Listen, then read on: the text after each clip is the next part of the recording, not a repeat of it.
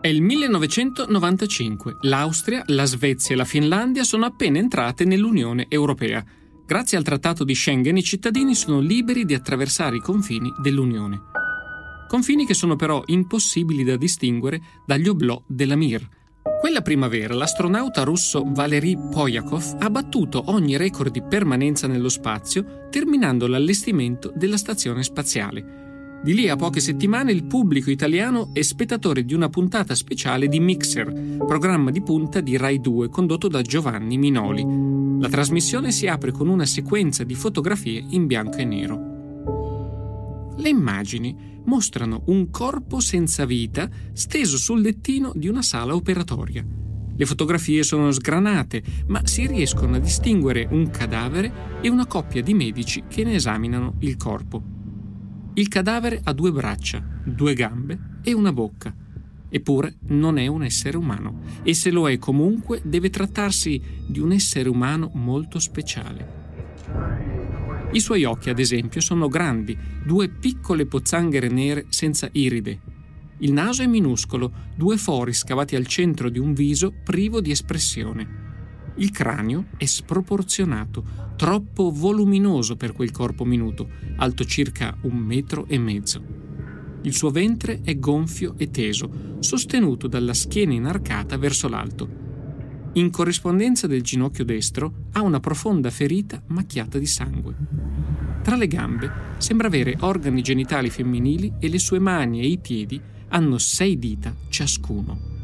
Queste foto davvero incredibili, sono il punto di partenza della nostra inchiesta televisiva. Si tratterebbe della documentazione visiva di un'autopsia realizzata da alcuni medici americani sul corpo di un extraterrestre caduto sulla Terra nel 1947 a Roswell nel New Mexico. Possibile che quelle immagini siano la prova che non siamo soli in questo universo? Io sono Massimo Polidoro, da sempre mi occupo di indagare fatti insoliti e misteriosi e questo lo è sicuramente. Quello che state ascoltando infatti è La Prova, il podcast Audible Original che racconta l'incredibile storia di un video che documenterebbe l'autopsia di una creatura extraterrestre.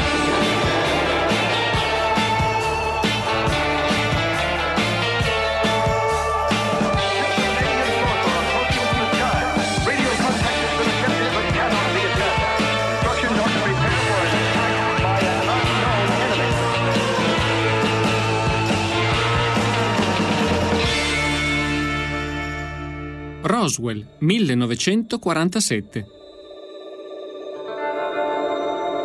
La vicenda dell'autopsia aliena comincia diversi anni prima di quella puntata di Mixer e più precisamente nell'estate del 1947. Kenneth Arnold ha 32 anni e dirige un'azienda che si occupa di dispositivi antincendio. La sua passione però è l'aviazione. Anche per questo Kenneth viaggia da un capo all'altro degli Stati Uniti a bordo del suo ultraleggero Call Air. Il 24 giugno del 1947 è un limpido e caldo martedì. Kenneth sta volando verso la città di Yakima, nello stato di Washington. La tratta lo porta sopra il monte Rainier, un vulcano inattivo. Un C-46 dell'esercito si è schiantato su quella montagna alcuni mesi prima e non è mai stato ritrovato. Kenneth decide così di sorvolare la zona alla ricerca del relitto di quel bimotore. Sono quasi le tre del pomeriggio e Kenneth non ha trovato nulla. Sta per andarsene quando all'improvviso nel cielo osserva uno strano bagliore. È la luce del sole che si riflette su una formazione di alcuni velivoli scintillanti che si stanno spostando a grande velocità. Kenneth paragona il movimento della formazione a quello della coda di un aquilone. I velivoli oscillano come se fossero posizionati lungo uno spago mosso dal vento e sono allineati su una diagonale che a occhio stima essere lunga circa 8 km. Kenneth conta 9 oggetti. La loro superficie sembra fatta di vetro e riflette la luce del sole. La loro forma ricorda quella di un triangolo stondato. Egli conosce bene quella zona sa che il picco del monte Rainier dista 88 km dal vicino monte Adams. Kenneth guarda il suo orologio svizzero e cronometra il tempo richiesto alla formazione per spostarsi da un monte all'altro. Le lancette del cronografo si fermano dopo un minuto e 42 secondi. Kenneth non sa che cosa siano quegli oggetti, ma calcola che si stanno muovendo a quasi 3.000 km orari. In un primo momento, Kenneth pensa che quei velivoli siano jet militari, con le code dipinte di verde o marrone.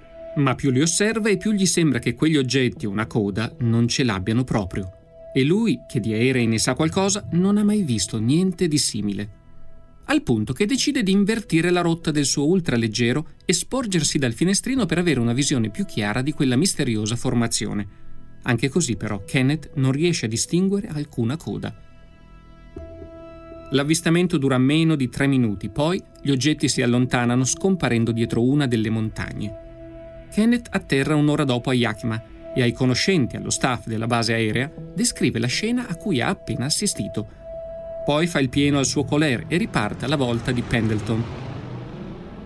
La notizia corre più veloce del suo aeroplano. Quando Kenneth atterra nell'Oregon trova un capannello di giornalisti che lo aspettano, pronti a intervistarlo.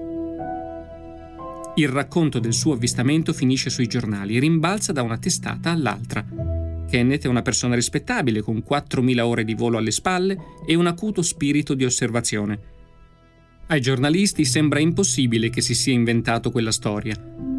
Per descrivere il moto degli oggetti, Kenneth li paragona a dei piatti di piccole dimensioni, saucers in inglese, che saltellano sulla superficie di un lago.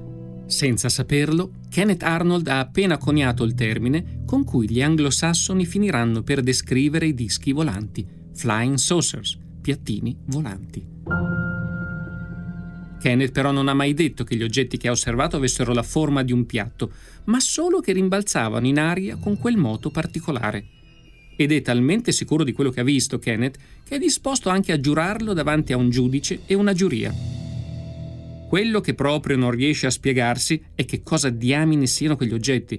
Forse velivoli sperimentali dell'aeronautica militare americana o forse aerei spia di un altro paese. La storia di Kenneth non convince solo i giornali e il pubblico, ma anche l'aeronautica militare. Il 12 luglio 1947 Kenneth viene chiamato a deporre alla base militare di Hamilton in California. A interrogarlo c'è il tenente Frank Brown che scrive nel suo rapporto. È opinione personale dell'intervistatore che il signor Arnold abbia visto realmente quello che racconta di avere visto. È difficile credere che un uomo del suo carattere e della sua integrità riporti di avere osservato simili oggetti e scriva un rapporto dettagliato senza che l'evento sia accaduto. Dopo aver osservato una mappa aeronautica dell'area dove il signor Arnold dice di aver avvistato gli oggetti, è stato concluso che tutte le affermazioni fatte dal signor Arnold riguardo le distanze, la velocità degli oggetti, la direzione del loro movimento e la loro dimensione siano attendibili. Passano dieci anni prima che l'aeronautica militare statunitense dia il via a un'indagine dedicata agli oggetti volanti non identificati. Nome in codice Project Blue Book, progetto Libro Blu. In quei documenti il racconto di Kenneth viene archiviato come un miraggio, ma a lui di essere preso per uno che racconta frottole proprio non va. Gli sembra impossibile che il suo avvistamento, così come quelli di altre centinaia di persone, non vengano presi seriamente dall'aeronautica militare. L'indifferenza delle autorità, sostiene Kenneth, è ancora più incredibile degli uomini venuti da Marte. Perché l'esercito e il governo non sono interessati a capire l'origine di quei velivoli? È forse possibile che sappiano già qualcosa? Non sapremo mai che cosa fossero i flying saucers osservati da Kenneth, e sarà un caso, o forse la suggestione, o magari davvero gli extraterrestri, ma da quel mese di giugno un'ondata di avvistamenti travolge gli Stati Uniti. Esplode per la prima volta il caso UFO. La sigla sta per Unidentified Flying Object, cioè oggetto volante non identificato. Un UFO dunque potrebbe essere qualunque cosa si trovi ad attraversare il cielo e che non viene immediatamente riconosciuta. Un aereo, un uccello, un pallone sonda, una meteora, un palloncino, ma per molti quegli oggetti che solcano il cielo non possono che essere mezzi di trasporto provenienti da un altro pianeta. Sui giornali si accumulano le storie di testimoni che raccontano di aver osservato inspiegabili luci nel cielo, dischi volanti che spuntano dalle nuvole e spariscono l'istante seguente. Alcuni di questi oggetti sono bislunghi e sembrano salsicce volanti, altri sono tondi e altri ancora ricordano un boomerang, proprio come i flying saucers di Kenneth Arnold. Si crea così un circolo vizioso. Da un lato i lettori dei giornali si trovano bombardati da notizie sugli avvistamenti e cominciano a scambiare qualsiasi macchia nel cielo per un disco volante. Dall'altro, i giornali scoprono un filone d'oro che aiuta a vendere copie e sembra inesauribile. I direttori della carta stampata scoprono una miniera d'oro nei racconti sugli UFO, veri o falsi che siano. Ci saranno persone che raccoglieranno ritagli dai giornali locali dell'epoca, come Ted Blöcher, che ha viaggiato in lungo e in largo negli Stati Uniti, contando almeno 850 avvistamenti segnalati ai giornali di 48 stati tra la fine di giugno e la metà di luglio del 1947. Oggi è impossibile distinguere quali di quei racconti siano reali, quali inventati e quali il frutto di un abbaglio. Possibile però che si sia trattato solo di mitomania e suggestione? Le segnalazioni iniziano a diminuire dopo tre settimane, intorno al 10 di luglio. I giornalisti, gli scienziati e i critici del fenomeno cominciano a smontare gli avvistamenti e in qualche caso a ridicolizzare chiunque si rivolga ai media con una nuova storia sugli UFO. Nel frattempo se ne inizia a parlare anche in Italia. L'8 luglio 1947 il Corriere della Sera titola Il mistero dei dischi volanti. Dall'Oceano Atlantico al Pacifico, dalla frontiera canadese a quella del Messico, gli abitanti dei 49 stati della Confederazione Americana sono oggi affascinati da un mistero più appassionante di qualsiasi recente caso poliziesco, più strano e sorprendente della ormai famosa storia del mostro di Loch Ness. Il mistero dei dischi volanti. Nell'occhiello dell'articolo, il futuro direttore del Corriere, Ugo Stille, si pone la domanda che si è fatto chiunque abbia studiato gli eventi del 47. Arma segreta oppure fenomeno di suggestione collettiva? Tra gli avvistamenti dell'estate del 1947 ce n'è uno destinato a passare alla storia. Roswell è una cittadina del New Mexico che conta 27.000 abitanti. La maggior parte sono agricoltori, allevatori e militari che lavorano nella locale base dell'aeronautica. Il tristemente famoso bombardiere Enola Gay è atterrato qui due anni prima, rientrando dal Giappone nell'agosto del 1945 dopo aver sganciato una testata nucleare sulla città di Hiroshima. A Roswell vive anche William Brazel, che però non è un militare, è un fattore. Il 14 giugno del 1947 William sta lavorando come ogni giorno alla tenuta Foster. Qui, in un campo a circa 50 km dal centro della città, nota alcuni detriti in terra. Dopo averne parlato con il figlio Vernon, i Brasel decidono di tornare sul posto a dare un'occhiata. Lo fanno il 4 luglio, il giorno della festa dell'indipendenza. Sul terreno sono sparsi, lungo un'ampia area, frammenti di gomma, carta rigida, bacchette e fogli di alluminio. Il fattore William e suo figlio Vernon raccolgono alcuni di questi frammenti per portarli al loro ranch. Lungo la strada, William non può fare a meno di pensare ai giornali che ha letto in quelle settimane e ai racconti di quegli strani avvistamenti. E se quelli caricati sul pick-up fossero i frammenti di un disco volante? Il dubbio lo assilla per un paio di giorni. Poi, la mattina del 7 luglio, William si decide a sporgere denuncia allo sceriffo Wilcox. Trovato un disco volante, gli sussurra sottovoce. Lo sceriffo capisce che la questione potrebbe essere delicata e passa la palla all'esercito. La base militare di Roswell invia il responsabile dell'intelligence, il maggiore Jesse Marcel, che si presenta accompagnato da un secondo uomo, stranamente vestito in abiti da civile. Il maggiore Marcel e l'uomo in borghese si fanno guidare dal fattore William Brasel fino al sito del ritrovamento. Insieme a lui raccolgono ogni frammento rimasto sul terreno, poi si spostano al ranch di William e confiscano gli altri detriti recuperati solo pochi giorni prima. La mattina dell'8 luglio 1947 le radio locali annunciano il ritrovamento.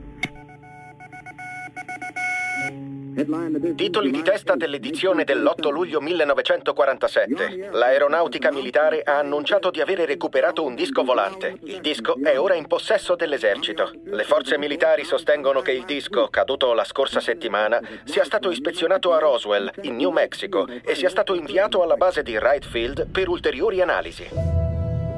Il comunicato è stato diffuso da Walter Holt, responsabile delle pubbliche relazioni alla base militare di Roswell. Il personale della base gli ha fornito una dichiarazione da distribuire alla stampa nella quale l'esercito ammette di avere recuperato un disco volante. Non è chiaro chi abbia incaricato Hot di distribuire quel comunicato. Forse è stato il maggiore Marcel, che ha confiscato i detriti al ranch del fattore, o forse l'uomo in borghese che lo accompagnava. Hot non può parlare, ma al suo avvocato consegna una busta con l'indicazione che venga aperta solo dopo la sua morte. Ricordiamocela, perché ci torneremo più tardi. La notizia di Roswell viene ripresa dai giornali e dalle radio nazionali nel contesto dell'ondata di avvistamenti dell'estate del 1947.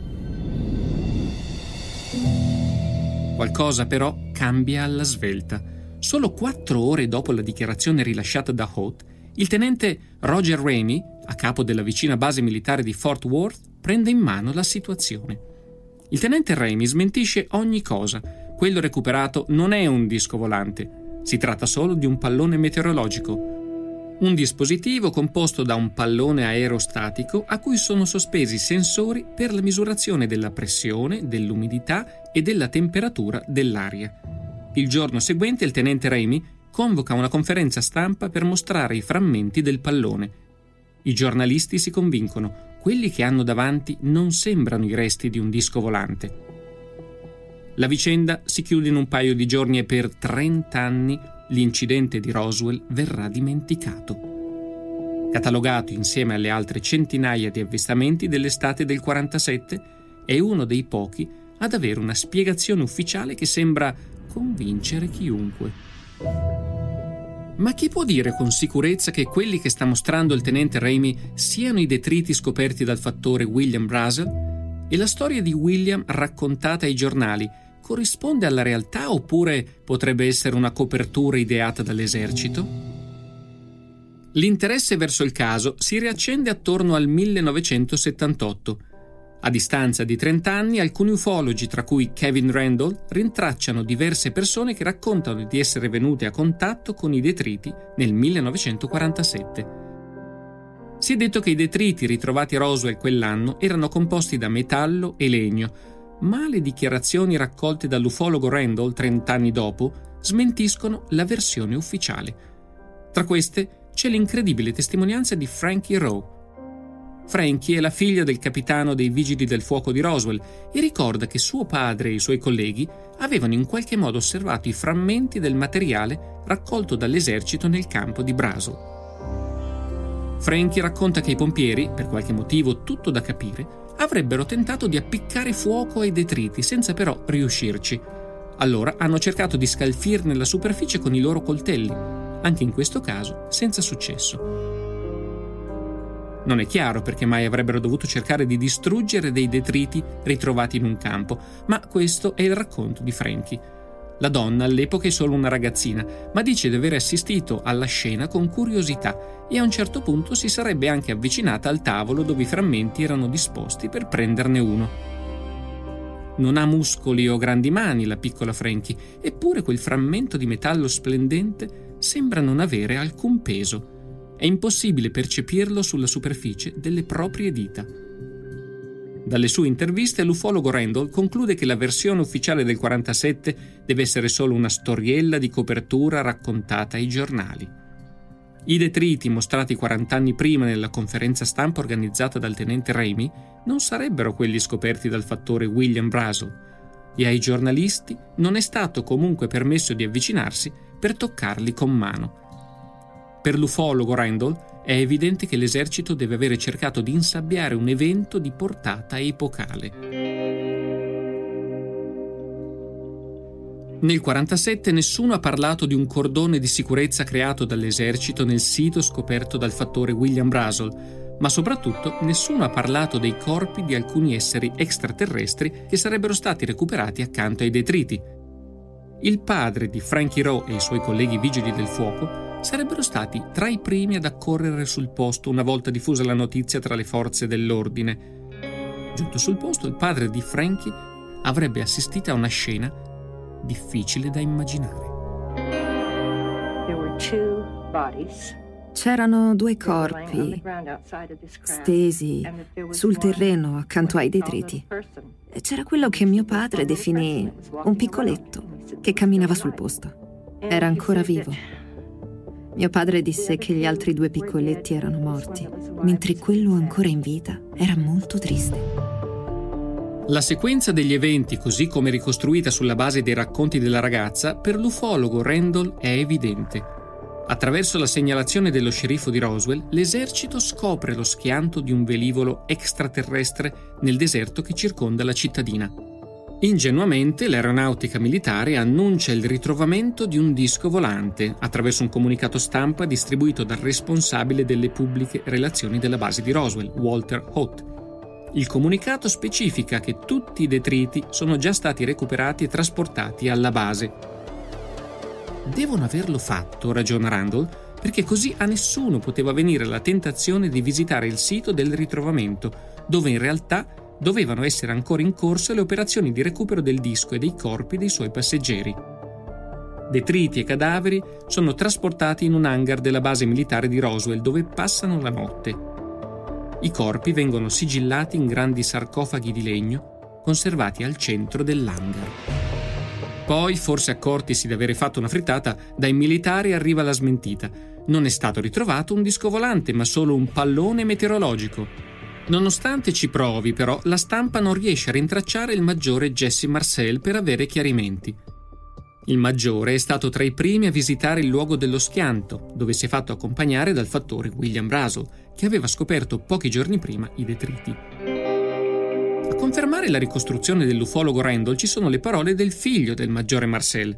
Jesse Jr. ricorda quando suo padre, rientrato in casa dopo aver completato le operazioni di recupero del disco, gli ha intimato di non parlarne con nessuno, nemmeno con i suoi amici. Anni dopo, il maggiore Marcel ha confidato al figlio di essere stato profondamente spaventato all'epoca e di avere preso parte a una copertura dell'aeronautica militare intenzionata a nascondere quell'evento rivoluzionario. Nel 1947 l'aeronautica avrebbe convinto al silenzio tutte le persone coinvolte.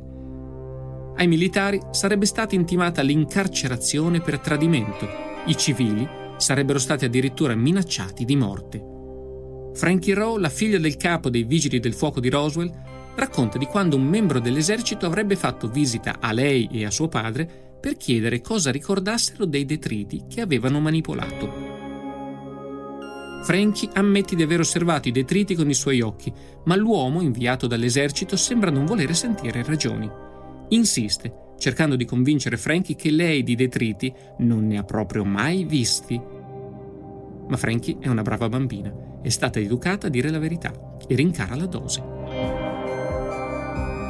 Non solo li ha visti quei frammenti, ma li ha anche tenuti in mano. A questo punto il membro dell'esercito si scoccia, slaccia dalla propria cintura un lungo manganello e comincia a batterselo sul palmo della mano. Voglio che tu capisca che non sei mai stata lì e che non hai mai visto niente, intima Frankie prima di minacciare di ucciderla e fare sparire il suo corpo nel grande deserto che circonda Roswell. Nessuno là troverà mai il suo cadavere che verrà divorato dagli animali selvaggi. Frankie capisce che ha solo un modo per districarsi da quella situazione, accettare la richiesta dell'esercito, promettere di rimanere zitta e negare di avere mai visto o toccato alcunché. E Frankie sceglie di farlo, perché dopo tutto è una brava bambina. O almeno così racconta. Le ricerche degli ufologi come Randall scatenano un caso nazionale che si trascina per anni spinto da libri, interviste e nuove rivelazioni. Il caso Roswell è sulla bocca di tutti e nel febbraio del 1994 finisce anche alla Camera dei rappresentanti degli Stati Uniti. Qui Steven Schiff, rappresentante del New Mexico, avanza la richiesta di un'indagine interna all'aviazione per mettere fine alle speculazioni riguardo l'incidente di Roswell. I risultati di quell'indagine, firmata dai due militari Richard Weaver e James McAndrew, sono pubblicati in un fascicolo intitolato The Roswell Report Fact vs. Fiction in the New Mexico Desert. Il rapporto di Roswell, realtà e finzione nel deserto del New Mexico. A quasi 50 anni di distanza, i due militari consultano migliaia di fonti interne all'aviazione, accedendo a documenti archiviati al massimo livello di segretezza. La conclusione del rapporto è una sorpresa anche per i più scettici. È vero, il governo ha insabbiato il ritrovamento dei detriti di Roswell con una copertura. Però non era un veicolo extraterrestre quello che volevano nascondere. Ciò che l'aeronautica temeva di più non erano né gli UFO né i visitatori provenienti da un altro pianeta, bensì la minaccia rappresentata da una parte diversa del nostro pianeta, e cioè l'Unione delle Repubbliche Socialiste Sovietiche. Quello scoperto dal fattore William Brasel, difatti, non era un pallone meteorologico, ma una sonda del segretissimo progetto Mogul. Di che cosa si tratta? Facciamo un passo indietro. Agli albori della guerra fredda, gli Stati Uniti temono che la Russia sia nelle ultime fasi dello sviluppo di una testata nucleare. L'esercito necessita di una tecnologia che gli permetta di rilevare da remoto eventuali test nucleari, così come il possibile lancio di missili balistici. Per questo l'aeronautica avvia una serie di progetti top secret in collaborazione con università e centri di ricerca. Uno di questi progetti nasce da un'idea dell'oceanografo Morris Ewing. Costui ha passato la vita a studiare la propagazione del suono negli oceani ed è convinto che le sue ricerche siano valide anche per quel che riguarda l'atmosfera. La sua soluzione consiste nell'utilizzare una catena di palloni lanciati in aria a una quota di 200 metri. Agganciati ai palloni devono essere fissati dei microfoni in grado di registrare il suono propagato in atmosfera da una detonazione nucleare. L'aviazione lo chiama progetto Mogul e perché funzioni è necessario che i russi ne restino completamente all'oscuro. Ecco perché è indispensabile che il progetto rimanga top secret. Ma se la tecnologia può essere sviluppata in massima segretezza, è difficile nascondere delle catene di palloni che fluttuano a 200 metri da terra, soprattutto se quei palloni non possono essere comandati e guidati. Una volta lanciate in volo, infatti, le sonde del progetto Mogul sono direzionate dal vento. I risultati sono imprevedibili e una volta un pallone finisce sul tetto di una taverna di Brooklyn dopo aver dato spettacolo nel quartiere di Flatbush a New York. Quando la prima testata russa viene fatta detonare nel 1949, il progetto Mogul è già stato accantonato L'esplosione viene rilevata in altro modo grazie a un aeroplano militare B-29 dotato di una strumentazione dedicata. Nel 1947 però i palloni del progetto Mogul sembrano essere ancora la soluzione migliore e così ne vengono liberati in volo tanti. Per questioni tecniche devono essere fatti decollare nelle ore di luce. Sarà un caso che il numero di avvistamenti di oggetti volanti non identificati aumenta dopo ogni lancio? Gli alti generali della base di Roswell sono informati circa i progetti top secret legati al trasporto e allo sgancio delle testate nucleari. Ma non sanno nulla circa i programmi dedicati alla rilevazione delle testate. L'indagine del 1994 conclude dunque che un pallone del progetto Mogul era caduto a Roswell, era stato recuperato dai militari locali e scambiato per un pallone meteorologico, se non addirittura per uno di quei misteriosi dischi volanti di cui si parlava tanto. Un alto ufficiale a conoscenza del progetto Mogul si sarebbe accorto in un secondo momento della reale provenienza dei detriti e avrebbe cercato di insabbiarla per non attirare l'attenzione dei sovietici. La storia, pubblicata dai militari nel Roswell Report, spiega l'origine di menzogne e sotterfugi realmente messi in atto, ma come si è visto è decisamente più banale e noiosa di qualsiasi eccitante fantasia riguardante possibili visite extraterrestri. Si può dunque credere alla versione dell'aviazione. Tutta quella confusione creatasi nell'estate del 47 era legata al progetto Mogul e al maldestro tentativo di nascondere quella sonda top secret. Oppure potete convincervi che il progetto Mokul non sia mai esistito. D'altra parte, se fu accantonato già nel 1949, perché non è stato rivelato prima? Secondo questa interpretazione, dunque, The Roswell Report potrebbe rappresentare una copertura del governo per nascondere una verità scomoda, cioè l'autentico ritrovamento di un disco volante.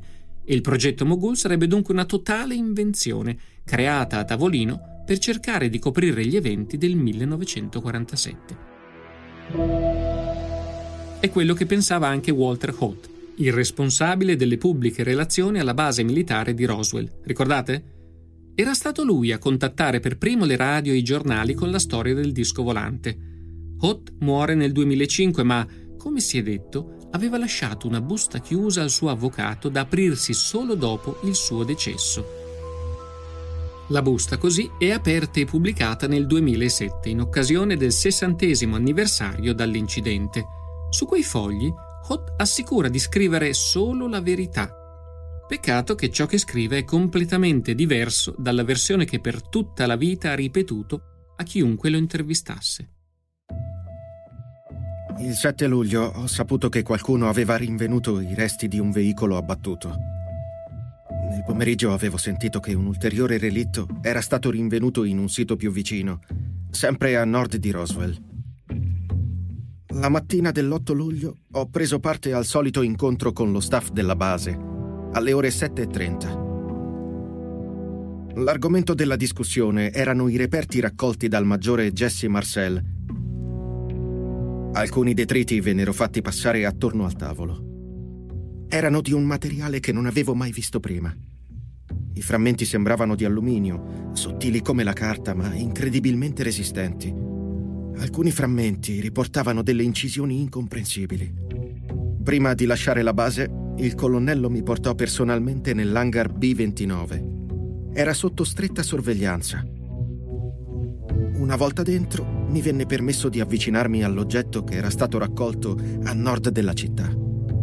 Era largo circa 4 metri e alto 2, con una forma ad uovo. La superficie sembrava metallica. Non erano visibili oblò, botole, ali, sezioni di coda o dispositivi per l'atterraggio. Dalla distanza riuscii a scorgere anche un paio di corpi coperti da un telo cerato. Le teste erano visibili. Mi sembrarono più grandi del normale su quei corpi che sembravano quelli di un bambino di dieci anni. Mi dissero che era stato preparato un obitorio temporaneo per accogliere i corpi. Sono convinto che quelli che ho osservato personalmente fossero qualche genere di mezzo volante e il suo equipaggio provenienti dallo spazio profondo. Ora la domanda che dobbiamo farci è se possiamo veramente credere alla dichiarazione di Walter Holt. La sua lettera conferma realmente che l'esercito statunitense sarebbe venuto in contatto con esseri extraterrestri? Oppure sono le fantasie di una persona suggestionata da un tema di cui tutti parlavano e che scatenava fantasie di ogni tipo? O ancora peggio, Potrebbe essere lo scherzo postumo di un uomo alla disperata ricerca di attenzione? Roswell Report viene pubblicato all'inizio del 1995 e si pensa che la storia si chiuderà lì. Nessuno però immagina che uno sconosciuto produttore discografico di Londra sia pronto a rimettere nuovamente in discussione gli avvenimenti del New Mexico. Il suo nome è Ray Santilli e mentre l'aeronautica scava nei propri archivi, Santilli riesce a mettere le mani su una serie di pellicole che mostrano i detriti raccolti a Roswell e l'autopsia di un cadavere alieno recuperato sul luogo dello schianto. Nel prossimo episodio, Ray Santilli entrerà in possesso del video dell'autopsia aliena e riuscirà a ingolosire le tv di tutto il mondo con una sconvolgente proiezione al Museum of London. Si tratta di una scoperta che ci costringerà a riscrivere per intero la storia dell'umanità? è quello che stiamo per scoprire.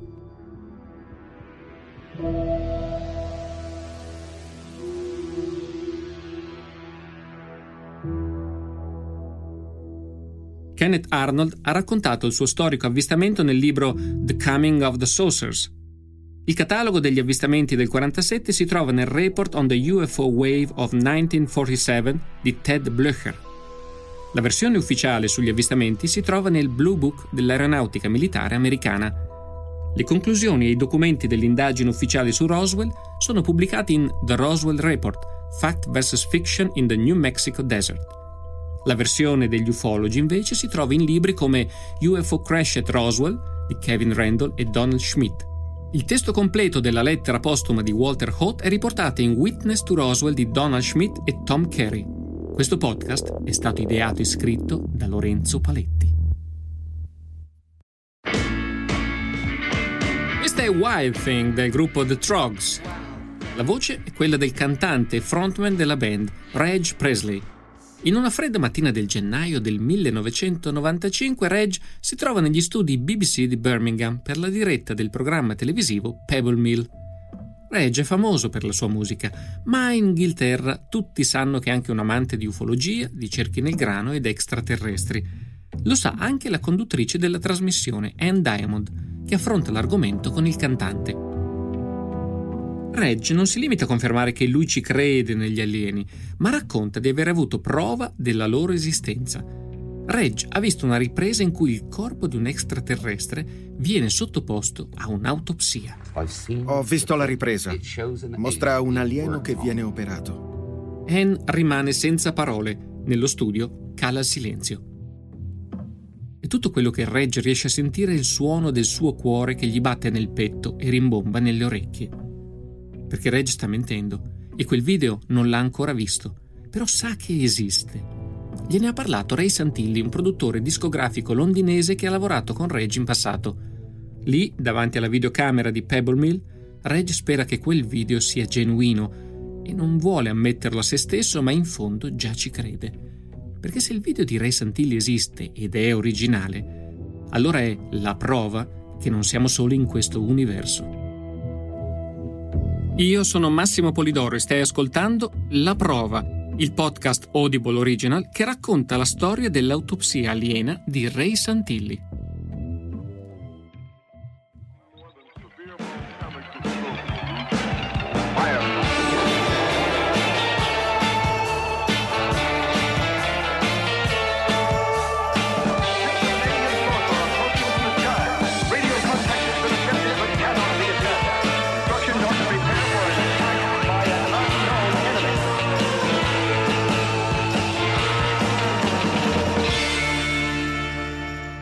Il nome di Jack Barnett. Ray Santilli comincia la carriera di produttore discografico negli anni 70. Con l'etichetta AMP Entertainment produce un album per i Trogs. È così che conosce il frontman Reg Presley. Santilli è un giovane inglese timido, magro e riservato. Indossa un paio di spessi occhiali da vista e non è difficile intravedere la forma della sua testa sotto una chioma di capelli che si sta diradando troppo in fretta. Ray è un imprenditore nato, anche per questo negli anni Ottanta ottiene in esclusivi diritti di distribuzione per le musiche di Walt Disney nel Regno Unito. Non soddisfatto, tra il 1991 e il 1992 si dedica alla produzione video. Mentre in Inghilterra i suoi documentari su Bruce Lee e i Beatles riscuotono un discreto successo, Ray vola a Cleveland, in Ohio. Santilli e il suo socio, Gary Shufield, sono alla ricerca di video originali su Elvis Presley. Negli anni 50 il re del rock and roll ha suonato nelle scuole di tutto lo Stato. Per Santilli è probabile che in quell'occasione qualcuno abbia ripreso un giovane e sconosciuto Elvis. Santilli e il suo socio Shufield pubblicizzano la loro presenza sui giornali locali e trasformano una camera d'albergo in un ufficio improvvisato. È in questa camera che Santilli sente parlare per la prima volta di Jack Barnett. Jack è un operatore di ripresa ormai in pensione che ha lavorato per anni come libero professionista. Negli anni 50 ha collaborato con la Universal News per riprendere una serie di concerti all'aperto. Jack Barnett ha conservato alcune delle riprese che avrebbe dovuto consegnare alla Universal. Tra quelle pellicole si potrebbe nascondere qualcosa di interessante per Santilli. Così i due si danno appuntamento per conoscersi faccia a faccia. Quando Santilli incontra per la prima volta il cameraman Jack Barnett, si trova davanti un ottantenne stanco della vita. La nipote di Jack sta per sposarsi e lui vorrebbe regalarle una casa. Per questo sta vendendo le pellicole accumulate nella sua soffitta nel corso degli anni. Santilli è interessato solo ad alcuni nastri degli anni 50 sul rock and roll. Ma prima che se ne vada, il cameraman ha ancora una registrazione da proporgli. Nell'estate del 47, Jack ha lavorato come operatore di ripresa per l'esercito degli Stati Uniti è di stanza a Washington quando viene chiamato d'urgenza a Roswell per documentare un incidente aereo. Al cameraman viene ordinato di registrare il luogo dello schianto di un disco volante e le autopsie eseguite su alcuni corpi extraterrestri recuperati accanto all'astronave. Santilli è preso alla sprovvista. Non ne sa molto di UFO e la storia di Jack Barnett sembra uscita da un libro di fantascienza. Forse proprio per questo solletica la sua fantasia. Santilli ricorda così il suo primo contatto con le pellicole del cameraman. Un'autopsia aliena sarà sempre ridicolizzata. Chi potrebbe credere che un'autopsia aliena sia davvero un'autopsia aliena? Ci sembrava assurdo. Eppure abbiamo guardato il video e abbiamo capito che si trattava di un documento incredibile. Ovviamente ho pensato subito che fosse un falso. Il cameraman Jack Barnett racconta a Santilli che la maggior parte delle bobine registrate in quei giorni è stata inviata a Washington. Ma Jack ha accantonato alcune pellicole che temeva gli avrebbero dato problemi in fase di sviluppo perché richiedevano un trattamento particolare. Una volta processate queste pellicole, Jack ha cercato di spedirle a Washington, ma quando, dopo diversi tentativi, nessuno gli ha dato udienza, le ha infilate in alcune scatole di cartone dimenticate nella propria soffitta.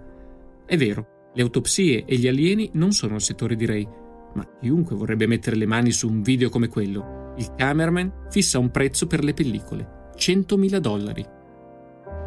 Per dimostrare che sono vere, è pronto a dare a Santilli tutte le prove di cui ha bisogno. Ray comincia visitando l'abitazione di Jack Barnett, osserva la collezione di macchine fotografiche e cineprese d'epoca, sfoglia i suoi album e i suoi diari e osserva alcune delle sue riprese. Santilli sfoglia anche i documenti di arruolamento e di missioni dall'esercito e si convince Jack Barnett è onesto. Il cameraman consegna a Santilli alcuni fotogrammi del suo film perché possa essere datato. La Kodak utilizza un codice geometrico stampato a lato delle pellicole per distinguere l'anno e lo stabilimento di produzione delle bobine. Secondo Larry Kate, che per 16 anni ha lavorato alla Kodak, quel video potrebbe risalire veramente al 1947. Il codice geometrico riportato sui frammenti di pellicola di Jack Barnett è composto da un quadrato e da un triangolo. Quelli sono i simboli scelti dalla Kodak di Rochester, nello stato di New York, per le bobine prodotte negli anni 1927, 1967 e soprattutto 1947. Santilli non ha più dubbi. Il cameraman Jack Barnett è onesto e le sue riprese devono valere molto più di 100.000 dollari. Ray, che ha il fiuto per i buoni affari, capisce che non può farsi scappare un'occasione come questa. Paga i 100.000 dollari a Jack in nero e torna nel Regno Unito con una valigia carica di 22 bobine, ciascuna contenente 30 metri di registrazione. Ray sa che quelle pellicole sono rovinate, ma non è sorpreso. Il tempo, gli agenti atmosferici e i raggi cosmici reagiscono con i prodotti chimici usati nella produzione del film con gli anni i nastri tendono a incollarsi tra loro, a manifestare macchie bianche e a perdere il contrasto originale.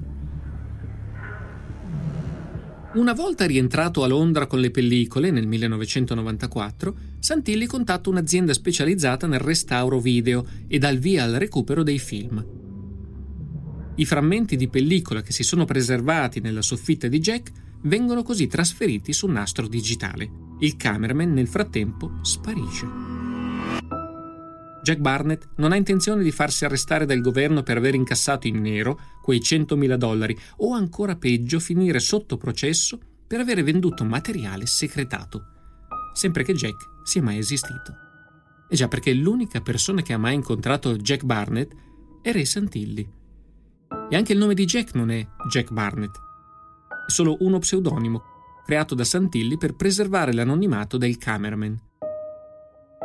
Santilli e il cameraman infatti hanno firmato un accordo per proteggere la privacy dell'anziano, che non ha intenzione di ritrovarsi sotto i riflettori. L'uomo ha ormai 80 anni, quello che gli sta più a cuore è vivere una vita serena ed evitare problemi con l'esercito e il fisco.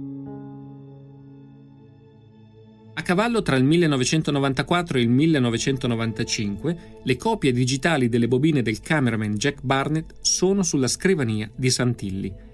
Quello che ancora manca a Ray è un acquirente, qualcuno che sia disposto a pagare per vedere o trasmettere quei video, qualcuno che gli consenta di mettere a frutto il suo investimento. Ray ha bisogno del parere di un esperto che ne sappia più di lui di alieni, di schivolanti e incidenti nel deserto del New Mexico Così contatta Reg Presley, il cantante dei Trogs, che non sta nella pelle dall'emozione e si lascia sfuggire durante l'intervista al programma Pebble Mill quello che spera di vedere nel filmato di Ray. Dopo di lui, Santilli telefona all'ufologo Philip Mantle. Mantle è il direttore del Bufora, la British UFO Research Association, questa associazione inglese per la ricerca sugli UFO raccoglie un gruppo di entusiasti che dedicano la vita a studiare gli oggetti volanti non identificati e le forme di vita aliena. Il terzo consulente contattato da Santilli è un italiano, si chiama Maurizio Baiata. Baiata si definisce giornalista investigativo e ufologo. Di lì a poco avrà il ruolo di procuratore per il video di Santilli in Italia. Nei primi mesi del 1995 Santilli mostra al musicista Reg Presley e agli ufologi Philip Mantle e Maurizio Baiata una collezione di tre video recuperati dalle pellicole del cameraman Jack Barnett. Il primo di questi è il tent footage, il video della tenda. Santilli racconta che questa ripresa è stata effettuata in una tenda d'emergenza eretta sul luogo dello schianto. L'ambiente è scarsamente illuminato da una lanterna appesa su una sorta di tavolo operatorio. Sul lettino, celato da una coperta, è sdraiato un corpo, immobile. La telecamera è stata fissata su un cavalletto e si trova ai piedi del lettino. L'illuminazione della sala è scarsa, permette a malapena di distinguere le mani e i piedi del corpo disteso. In lontananza si riesce a scorgerne la testa, ma è troppo grande per essere quella di un umano. E anche quegli occhi, così ampi e neri, non sono normali. Accanto al corpo disteso ci sono due uomini in camice, due medici forse.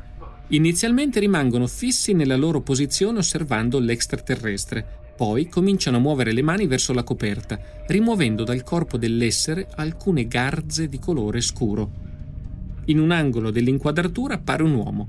È rivolto di spalle, indossa un lungo impermeabile e osserva la scena da vicino. I suoi movimenti lasciano trasparire una certa agitazione. Santilli non sa dire chi siano i due medici, ma quello di spalle, gli ha assicurato il cameraman Jack Barnett, è il presidente degli Stati Uniti Harry Truman, accorso a Roswell per supervisionare di persona il recupero di quei cadaveri alieni.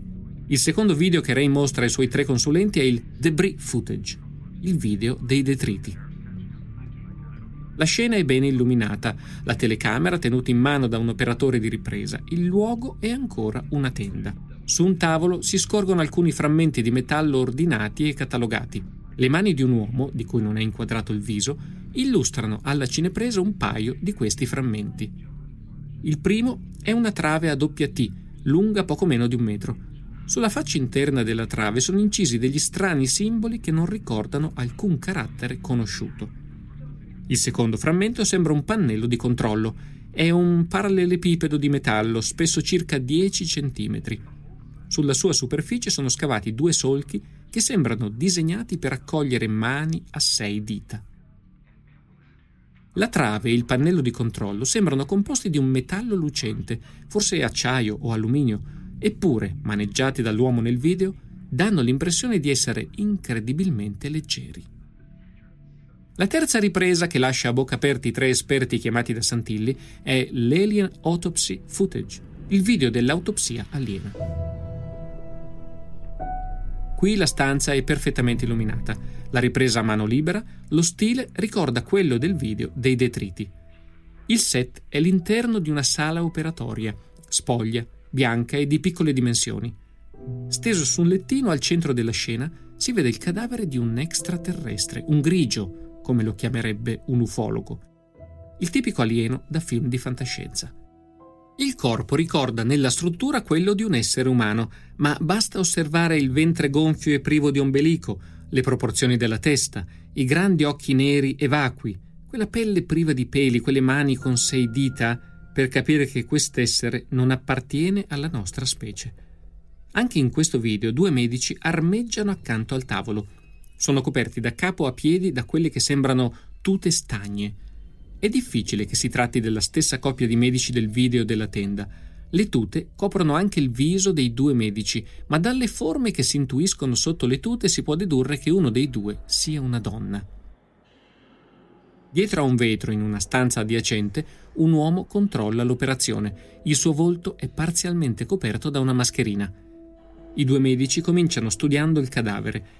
Ne osservano la bocca, socchiusa in un'espressione vuota, si soffermano sugli arti, in particolare sulle sei dita di mani e piedi e su una profonda ferita in corrispondenza del ginocchio destro.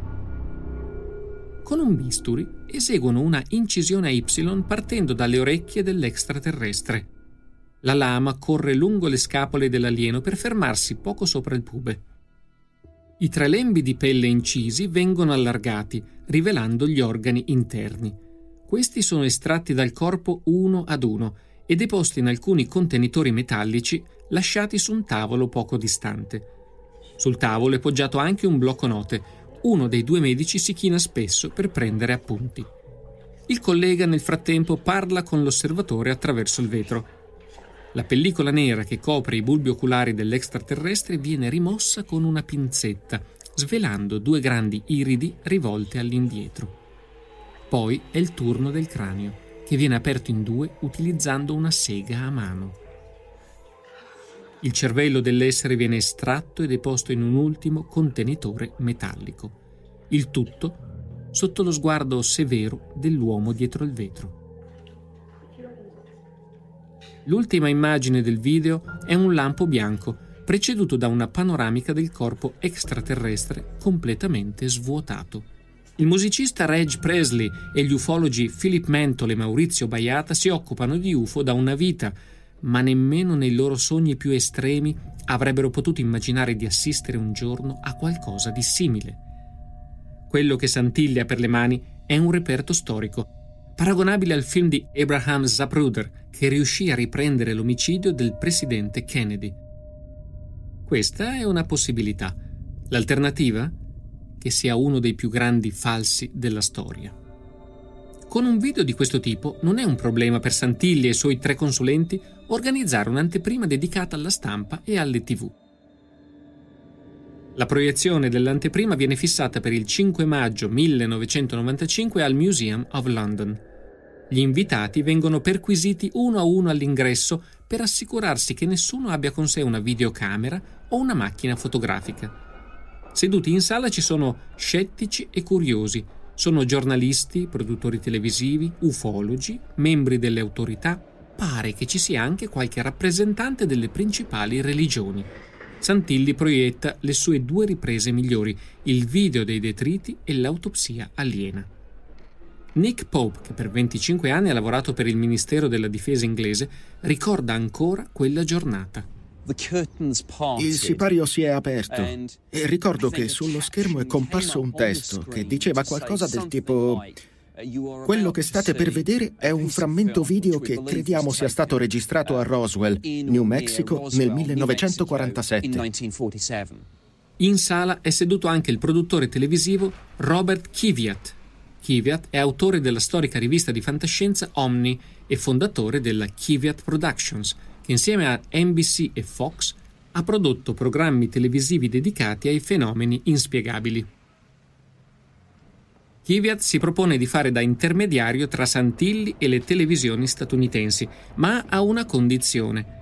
Non è chiaro perché Santilli abbia scelto di non mostrare il video della tenda durante l'anteprima, ma se Ray vuole avere qualche speranza di finire sulle tv americane, dovrà consegnare al produttore Robert Kiviat tutto il materiale, l'autopsia aliena, il video dei detriti e il video della tenda.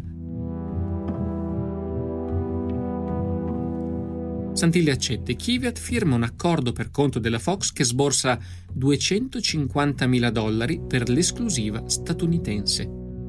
Channel 4 in Inghilterra riesce a ottenere gratuitamente i diritti per il video, mentre un giornale francese paga 60.000 dollari per un pugno di fotogrammi. La RAI, sotto la supervisione di Giovanni Minoli, si aggiudica l'esclusiva italiana.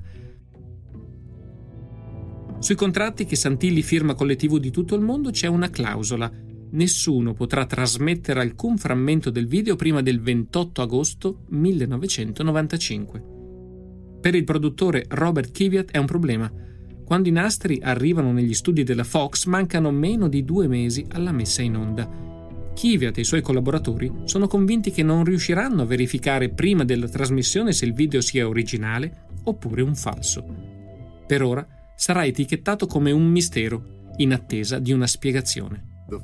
Il seguente programma tratta argomenti controversi. Le teorie, opinioni e convinzioni qui espresse non rappresentano l'unica interpretazione possibile. Gli spettatori sono invitati a trarre una conclusione sulla base delle informazioni disponibili.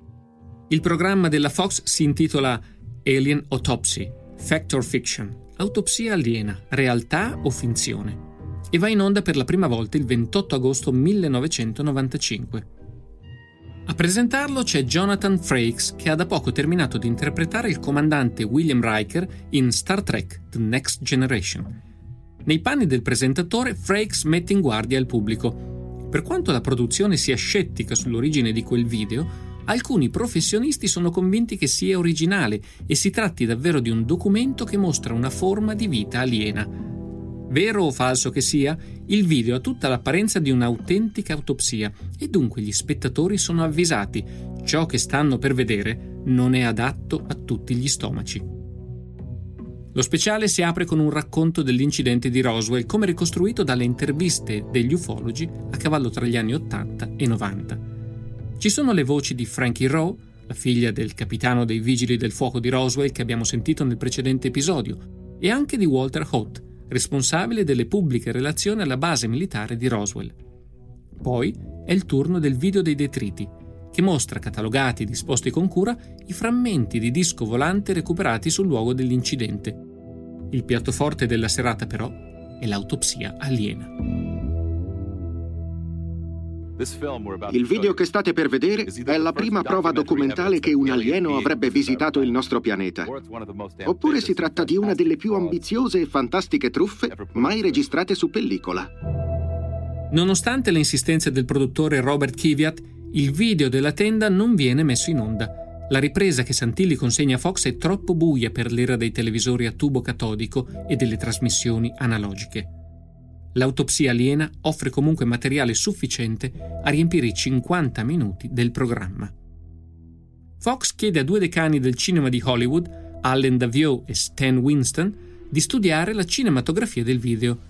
Si tratta di una scena girata da un professionista oppure di una ripresa registrata sul campo da un membro dell'esercito?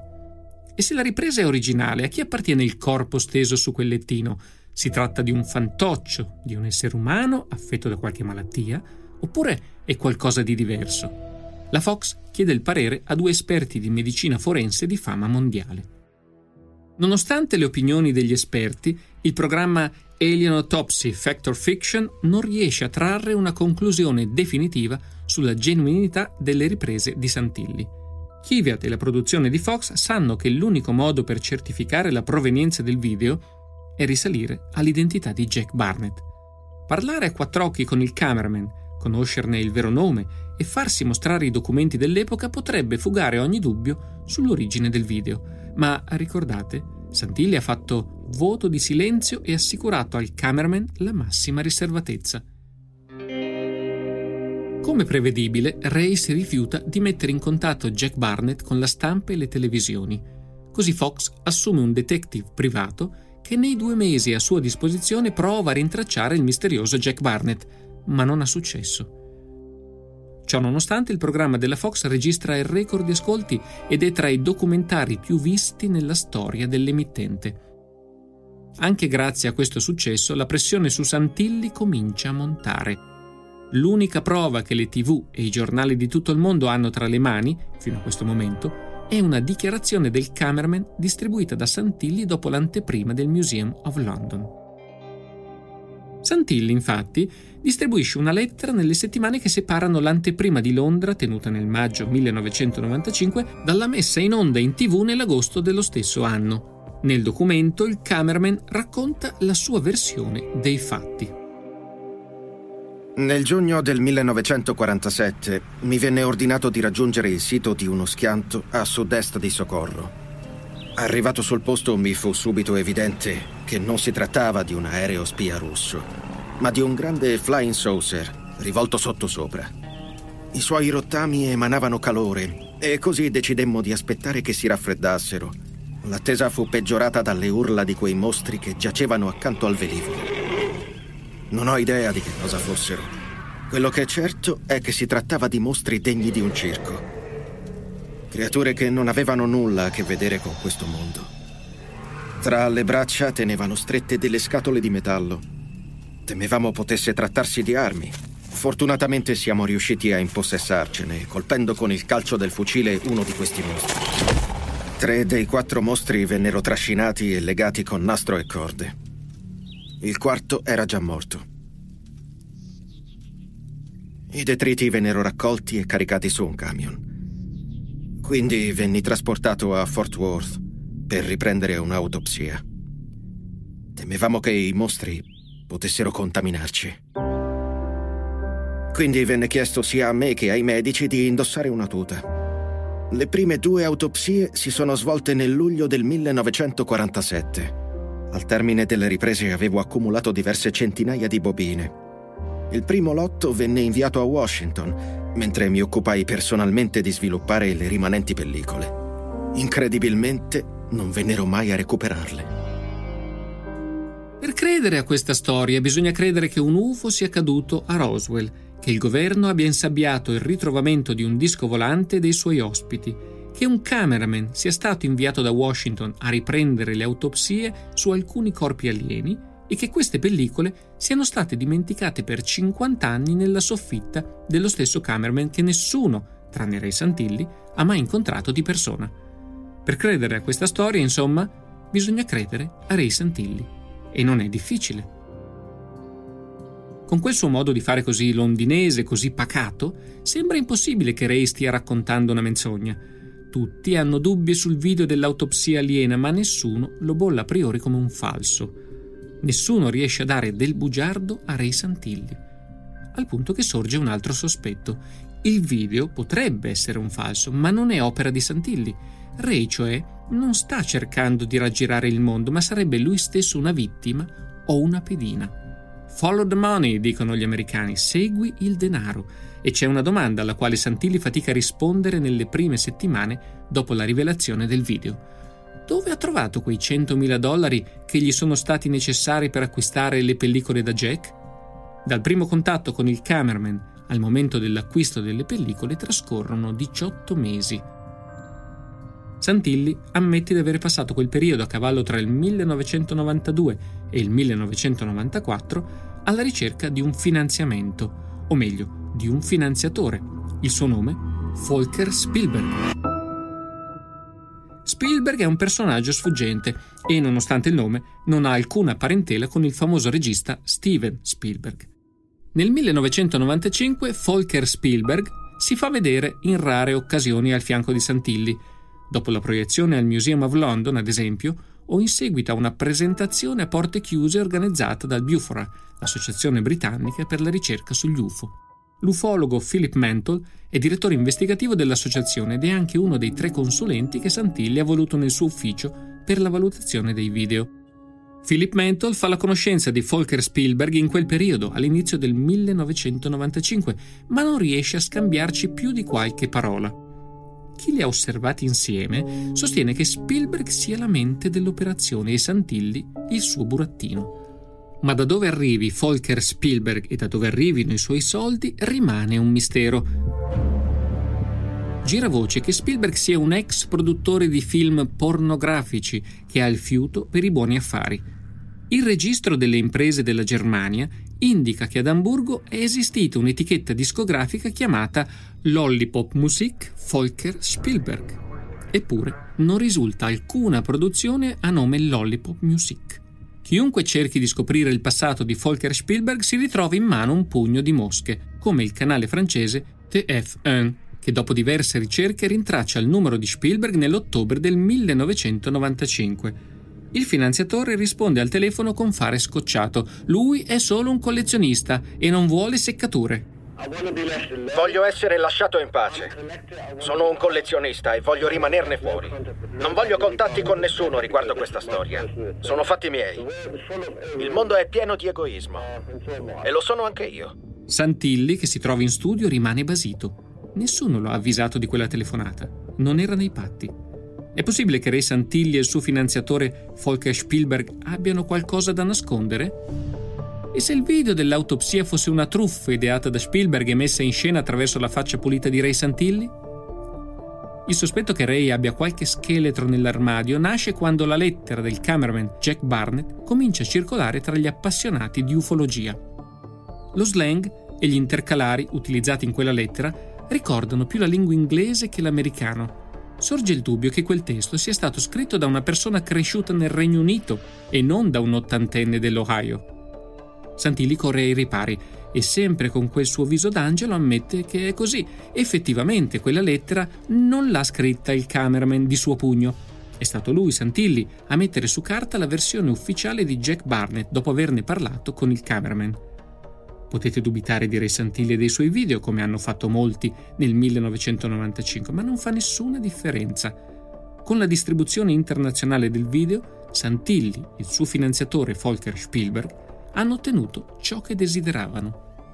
Sono 22 le emittenti che acquistano l'esclusiva dell'autopsia aliena e senza contare i giornali e le interviste, Santilli guadagna qualcosa come 15 milioni di dollari nel giro di tre mesi pari a oltre 13 milioni di euro.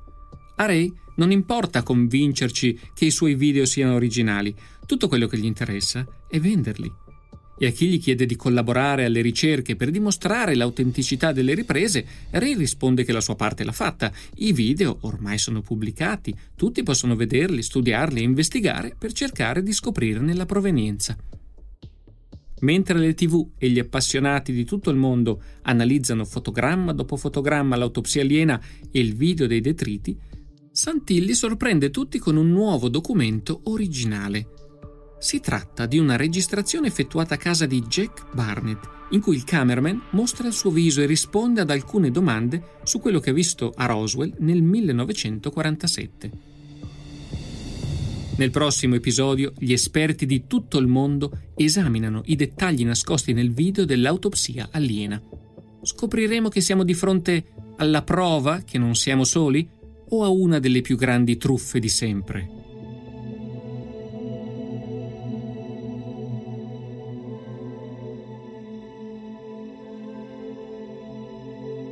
La storia delle anteprime dell'autopsia aliena è raccontata in Roswell Alien Autopsy di Philip Mantle. Nello stesso libro si trova anche il testo completo della lettera del cameraman. Grazie a Paolo Toselli e a Edoardo Russo del Centro Italiano Studi Ufologici, gli eventi della seconda metà del 1995 sono stati raccontati su UFO, la rivista dell'associazione.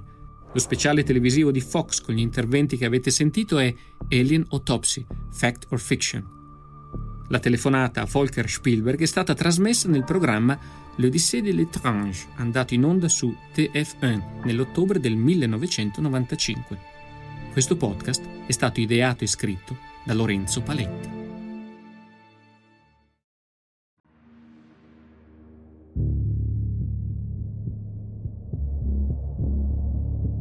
Pranoterapia, reincarnazione, miracoli ed extraterrestri sono questi gli argomenti che la giornalista Lorenza Foschini tratta dal 1994 alla conduzione del programma Misteri su Rai 2. Nel 1995 la Rai acquista a caro prezzo i diritti per i video di Ray Santilli. Giovanni Minoli ne parla in una puntata della sua storica trasmissione Mixer, affiancato dall'ufologo Maurizio Baiata. Misteri affronterà l'argomento poche settimane dopo, con una serie di episodi dedicati all'autopsia aliena e al video dei detriti. In studio ci sono tutti, ufologi da ogni parte del mondo come Roberto Pinotti e Philip Mental, scienziati che fanno parte del CICAP come l'astrofisica Margherita Hack e il fisico Tullio Regge, ed esperti di medicina come il patologo Pierluigi Baima Bollone. Ma c'è soprattutto lui, il protagonista di questa storia con il suo solito sorriso innocente e la sua espressione rilassata. Nello studio di misteri, con una mano che preme l'auricolare all'orecchio, fa il suo ingresso Ray Santilli. La sigla del programma è una rivisitazione in chiave elettronica della Regina della Notte, il brano scritto da Mozart per il flauto magico. Buonasera, perché il caso Roswell affascina tanto e crea pure tante polemiche? Perché noi abbiamo deciso di dedicargli il primo numero di questa nuova serie di misteri, perché è la prima volta che noi vediamo l'immagine di un presunto extraterrestre. Prima non si era mai visto un presunto alieno. Bene, per questo che il filmato di Roswell, di un'autopsia che sarebbe stata fatta nella base militare di Roswell nel 1947, ha scatenato un vero e proprio putiferio di persone entusiaste e di persone invece che hanno detto che si trattava semplicemente di una grossa burla. Io sono Massimo Polidoro, da sempre mi occupo di indagare fatti insoliti e misteriosi e questo lo è sicuramente. Quello che state ascoltando infatti è La Prova, il podcast Audible Original che racconta l'incredibile storia di un video che documenterebbe l'autopsia di una creatura extraterrestre.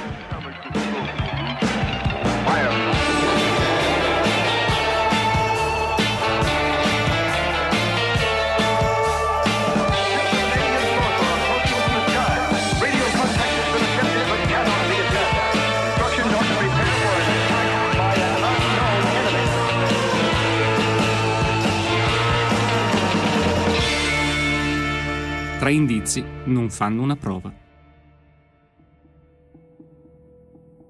Nella seconda metà del 1995 è impossibile accendere la televisione o aprire un giornale senza trovarsi di fronte le immagini dell'autopsia aliena. Mentre le televisioni chiedono il parere a medici, scienziati e cineasti, gli appassionati scambiano opinioni sulle chat dedicate all'ufologia e sui forum online. I primi sospetti cadono su un particolare apparentemente secondario, il telefono appeso a una parete della sala operatoria. Nel video si vede infatti che la cornetta è collegata con un cavo a molla di quelli elastici. Il dubbio nasce subito. Cavi come quello esistevano già nel 1947? La risposta è sì.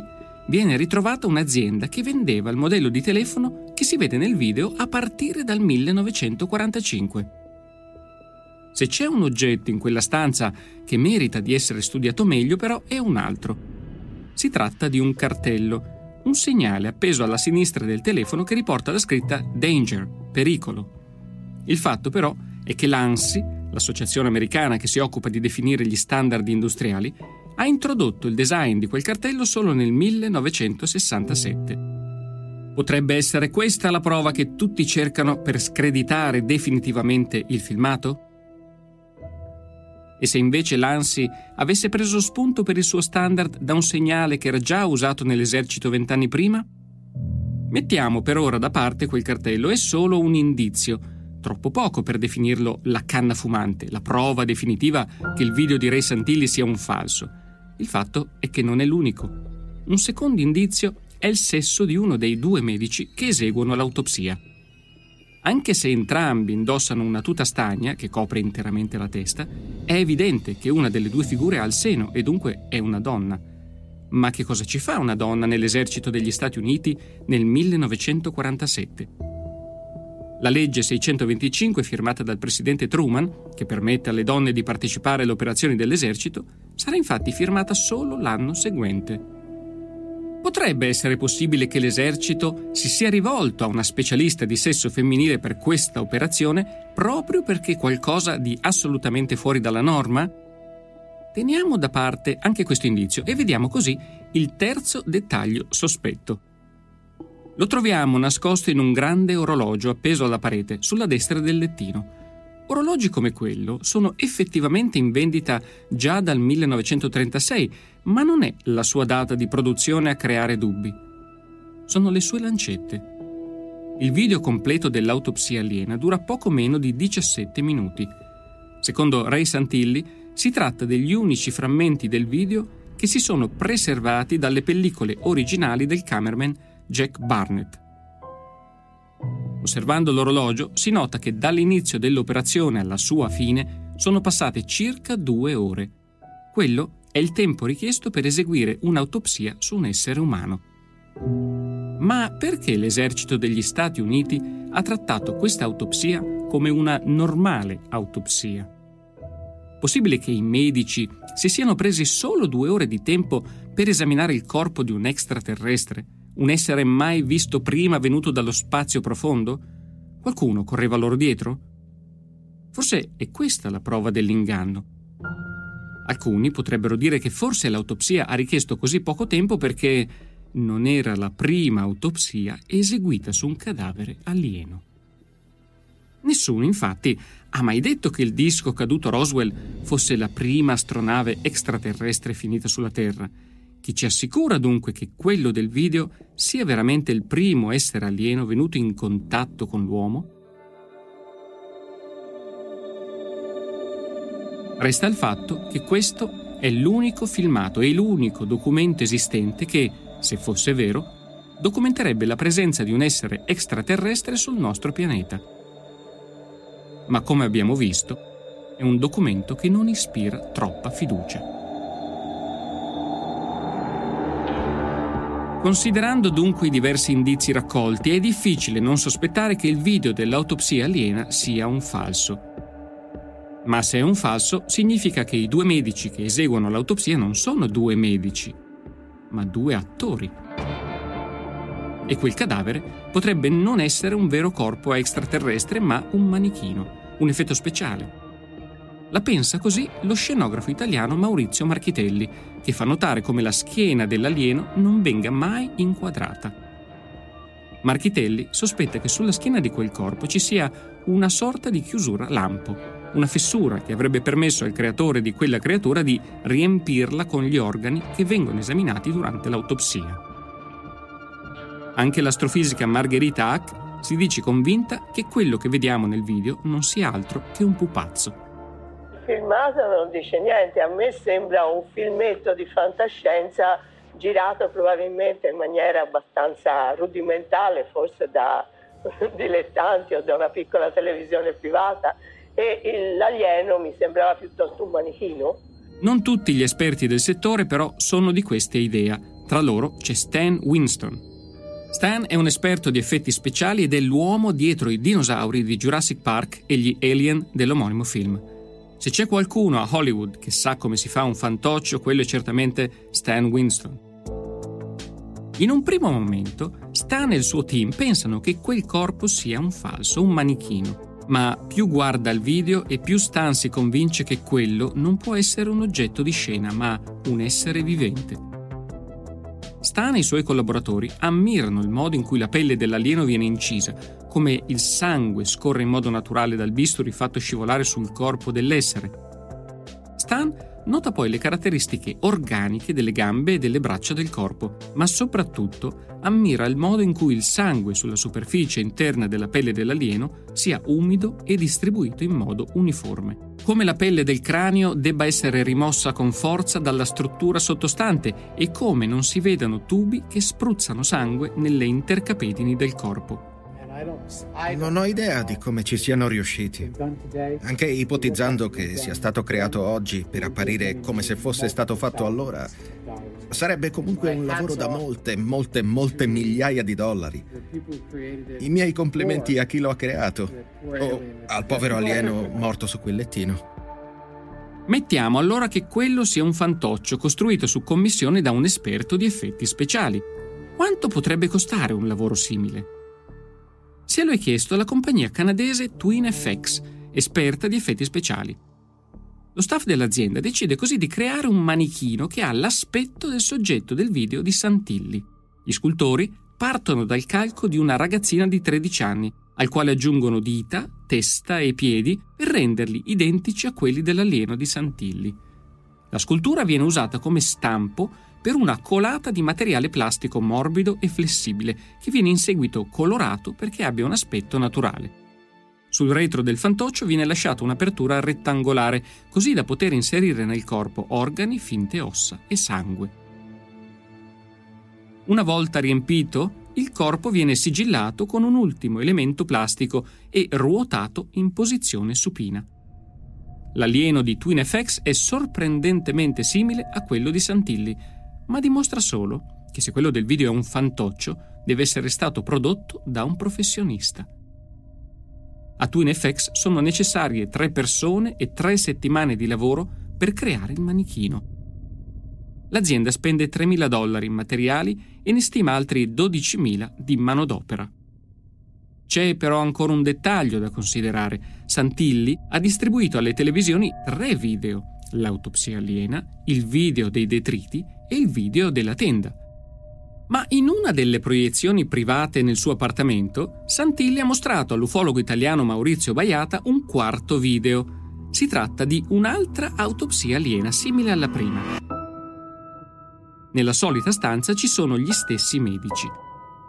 Solo che l'alieno di questa seconda autopsia, di cui Baiata pubblica alcuni fotogrammi, non ha una ferita in corrispondenza del ginocchio destro e durante l'autopsia viene eseguita un'operazione in corrispondenza dei genitali dell'alieno, all'interno dei quali viene inserita una sonda.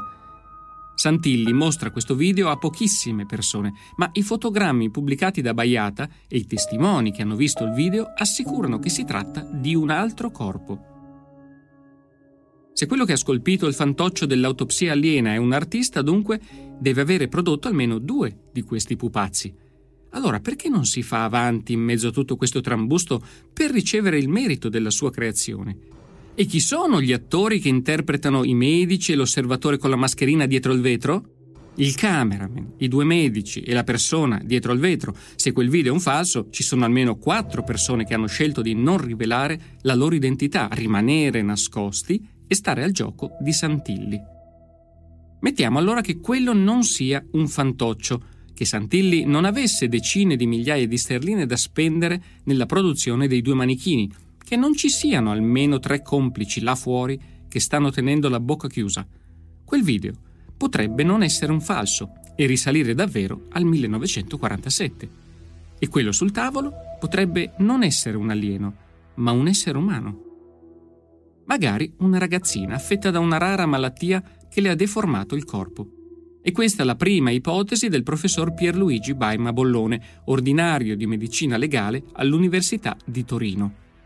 Baima Bollone ipotizza che il soggetto dell'autopsia possa essere affetto da una rara sindrome di cui sono conosciute solo poche decine di casi. La sindrome di Bills. Tra i suoi sintomi c'è anche la deformazione del corpo umano, Baima Bollone si convince così che il corpo del video di Santilli sia quello di un essere umano, probabilmente malato, a cui sono stati aggiunti elementi per farlo apparire come un extraterrestre si osservano eh, delle grossolane alterazioni superficiali come applicazione di cerone o di materiali aggiunti sia in corrispondenza dei lineamenti del volto sia della parte sinistra dell'addome sia della faccia anteriore della coscia. Scusi e... professore, cioè sarebbe stato sottoposto a del, a, a del trucco, degli a del, de, trucchi esatto, del trucco, del trucco, del cerone o del mastice o qualche altro materiale che modifica l'aspetto esterno.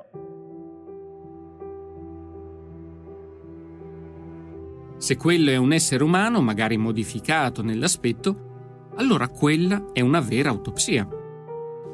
Cyril Wecht è presidente dell'Accademia Americana delle Scienze Forensi. Nel 1995, quando gli viene chiesto il suo parere sui video di Santilli, Wecht ha già eseguito o supervisionato un totale di 40.000 autopsie. Wecht ammette però di non avere mai visto un soggetto anche lontanamente simile a quello ritratto nel video dell'autopsia aliena. Secondo Wecht è possibile che il corpo del video di Santilli sia soggetto alla sindrome di Turner, un disordine cromosomico che affligge una nascita femminile su 5.000. Le vittime di questa sindrome non sviluppano caratteristiche sessuali a causa dell'assenza di un cromosoma. Poche però sopravvivono fino ai 18 anni. Wecht ipotizza che quello del video sia il caso di una bambina affetta dalla sindrome di Turner, che sarebbe riuscita a sopravvivere fino all'adolescenza. Ma la sindrome di Turner non basta a spiegare le sei dita di mani e piedi, non basta a spiegare quegli occhi neri e l'assenza di ombelico e capezzoli.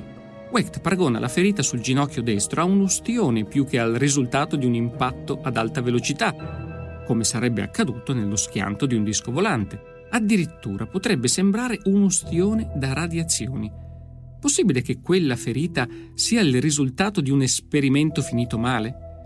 Nei pressi di Roswell, dopo tutto, l'esercito ha eseguito a lungo test nucleari. Wecht ipotizza allora che potrebbe trattarsi di una donna affetta da una qualche malattia alle ovaie, alla cervice o all'utero, che sia stata soggetta a terapia radiante. Questo comunque non spiega quegli strani organi interni che non sembrano proprio quelli di un essere umano e anche la loro disposizione all'interno del corpo appare a Wecht totalmente nuova. Vedendo il cervello del soggetto liscio e privo di qualsiasi struttura riconducibile a un cervello umano, Wecht ipotizza che potrebbe essere stato affetto da un tumore oppure colpito da radiazioni. Non posso dire che questo sia un membro della razza umana come la conosciamo. Troppe malattie peculiari perché siano capitate tutte a un solo essere umano, anzi a due esseri umani se consideriamo il secondo corpo, simile al primo, registrato nel video della seconda autopsia vista da Baiata. Le opzioni a questo punto sono due. O quello è un fantoccio e quegli organi sono finti, oppure quello è un alieno e allora è normale non riconoscerne le strutture. Ma indipendentemente dal soggetto sdraiato sul lettino, cosa si può dedurre guardando i due medici? Sono davvero professionisti del settore? Oppure sono due attori? Il professor Pierluigi Baima Bollone dell'Università di Torino è convinto che quei medici si muovano in modo inesperto. Secondo il medico, le persone che appaiono nel video di Santilli sono prive di manualità settoria, non eseguono prelievi e usano ferri che non sono adatti al tipo di lavoro che stanno svolgendo. Ma questo non significa che l'autopsia sia un falso. Anzi, per gli ufologi, come Michael Hasseman, non c'è niente di strano nei movimenti goffi dei due medici. Sui fogli dove uno dei due prende appunti, infatti, si leggerebbe un nome, quello di Detlev Bronk. Bronk è considerato uno dei padri della biofisica, con ruoli di spicco alla Johns Hopkins University e all'Accademia Nazionale delle Scienze degli Stati Uniti. Secondo Hasseman, Bronk avrebbe fatto da consigliere al presidente Truman in una commissione segreta dedicata alla ricerca sugli extraterrestri, la Majestic 12. Bronk, che è un medico e non un esperto di medicina legale, si celerebbe così dietro una delle due tute stagne nel video. Se uno dei due fosse Bronk, quindi sarebbe normale, secondo Hasseman, che non abbia dimestichezza con le autopsie, visto che non è avvezzo a farne.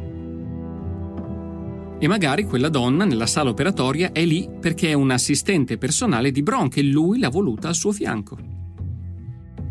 Niente di certo, quindi, nessuna conclusione medica definitiva. Ma se le immagini non raccontano una storia precisa, forse qualche indizio potrebbe arrivare dalla cinematografia. La ripresa di Jack Barnett, il cameraman misterioso, si avvicina spesso al soggetto e ad altri dettagli della stanza, facendo perdere il fuoco all'immagine. Possibile che questo sia il lavoro di un operatore di ripresa professionista, addirittura fatto arrivare da Washington appositamente per questa registrazione? Nel 1947 l'esercito utilizza videocamere Filmo della Bell Howell sprovviste di una regolazione per il fuoco. Eppure un professionista dovrebbe conoscere la distanza focale della propria lente ed evitare di avvicinarsi troppo ai soggetti. Per Allen Devio, direttore della fotografia per film come E.T., L'impero del sole e Congo, quella perdita del fuoco è intenzionale, come se il cameraman volesse nascondere qualcosa. Secondo Devio, è molto strano che il cameraman non inquadri mai le quattro pareti della stanza e non riesca ad inquadrare correttamente alcuni momenti cruciali dell'autopsia, come l'apertura del cranio dell'alieno. In quell'occasione il cameraman si posiziona dietro uno dei due medici e si continua a spostare in modo che il corpo del medico ostruisca la vista. Basterebbe muoversi sul lato opposto della stanza, sottolinea Devio, per avere un'inquadratura migliore. Qualcuno potrebbe rispondere che il cameraman si muove in quel modo per non intralciare i due medici, ma a Devio non sembra una spiegazione valida. Ammetto che questo è un lavoro impressionante, ma non penso che sia un evento accaduto realmente. C'è poi la questione della pellicola. L'autopsia aliena, il video dei detriti e quello della tenda, sono stati trasferiti su nastro digitale non appena Santilli è rientrato con le bobine dagli Stati Uniti. I frammenti distribuiti sono gli unici in buone condizioni. Questo significa che delle circa 10 ore di pellicola acquistate da Santilli, solo una mezz'ora è degna di essere mostrata. La cosa che non torna è la qualità di questa mezz'ora. Com'è possibile che il resto delle pellicole siano danneggiate al punto da non essere recuperabili, mentre i video distribuiti non mostrano alcun segno di invecchiamento? Certo c'è una grana che copre l'immagine, ma perché non ci sono graffi, buchi e variazioni di contrasto che sono sintomi tipici di una vecchia pellicola? Viene quasi da credere che questi video non siano stati ripresi con una pellicola negli anni 40, ma in digitale negli anni 90. Eppure, Santilli sostiene di avere fatto verificare dalla Kodak i nastri di Jack Barnett, ma in realtà la Kodak ha confermato solo che il codice geometrico a lato della pellicola indica la produzione nel 1947 l'ufologo Philip Mantle si fa consegnare da Santilli tre fotogrammi che invia a Bob Shell. Bob è un esperto di cinematografia e pellicole e ammette che in effetti quei tre frammenti potrebbero risalire all'anno dell'incidente di Roswell. Ma c'è un problema. Lo spiega Paolo Toselli, direttore del CISU, il Centro Italiano Studi Ufologici, durante uno degli episodi di Misteri. I tre fotogrammi che ha in mano Bob Shell non inquadrano la creatura che si vede nel video di Santilli, quindi potrebbero essere stati prelevati da una pellicola qualsiasi. Gli scettici vorrebbero che il frammento consegnato alla Kodak contenesse le immagini del video che è stato distribuito alle televisioni e in VHS. Tra parentesi, la videocassetta viene venduta in Italia a 90.000 lire, circa 90 euro o che almeno in uno di quei fotogrammi si potesse distinguere chiaramente la sala, i medici, oppure il corpo alieno. Santilli però si difende. Anche volendo, non potrebbe consegnare le pellicole, che sono ora state acquistate dal tedesco Volker Spielberg. La storia ha poco senso, considerato che Spielberg ha finanziato l'acquisizione del nastro. Che motivo avrebbe di acquistarlo nuovamente da Santilli? Insomma, non sembra proprio esserci modo per provare che quel video sia vero. E allo stesso tempo non esiste una prova schiacciante che dimostri che sia un falso. Anzi, non esiste nemmeno una prova che sia un falso sia stato architettato da Santilli. Allora o il video è originale e stiamo vedendo l'autopsia di un alieno, oppure è un falso, prodotto da Santilli, da Spielberg o dal cameraman che era girato Santilli vendendogli la pellicola. Altrimenti è un prodotto del governo, dei servizi segreti o dell'esercito americano. Il video dell'autopsia potrebbe essere la ricostruzione di un evento reale distribuito dai potenti del mondo attraverso una fonte impossibile da certificare come Jack Barnett.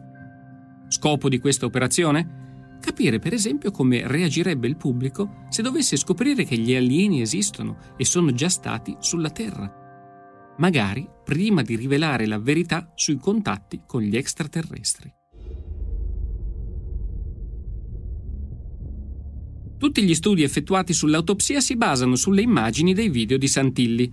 Se la sua storia è vera, allora c'è una persona in quella sala operatoria di cui si conosce quasi l'identità.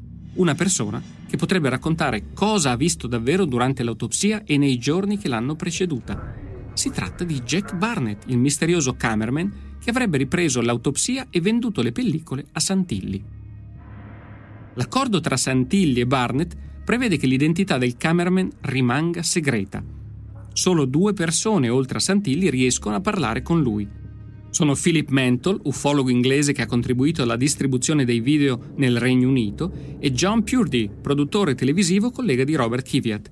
Tutti e due, dopo diverse insistenze, vengono contattati telefonicamente dal cameraman, che è disposto a scambiare solo poche parole per ripetere che desidera essere lasciato in pace. È impossibile dire con certezza se quello dall'altra parte della cornetta sia veramente Jack Barnett. Santilli sembra intenzionato a preservare per sempre la privacy del cameraman, ma dopo mesi di insistenze da parte delle televisioni degli appassionati, cede.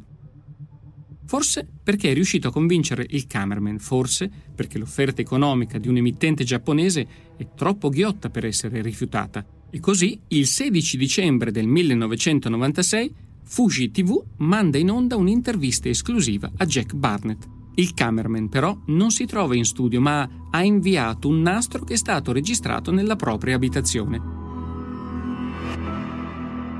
Jack è seduto a una scrivania davanti a una tenda, tirata a breve distanza dalle sue spalle per nascondere la parete. Una lampada puntata contro la schiena lo porta in controluce.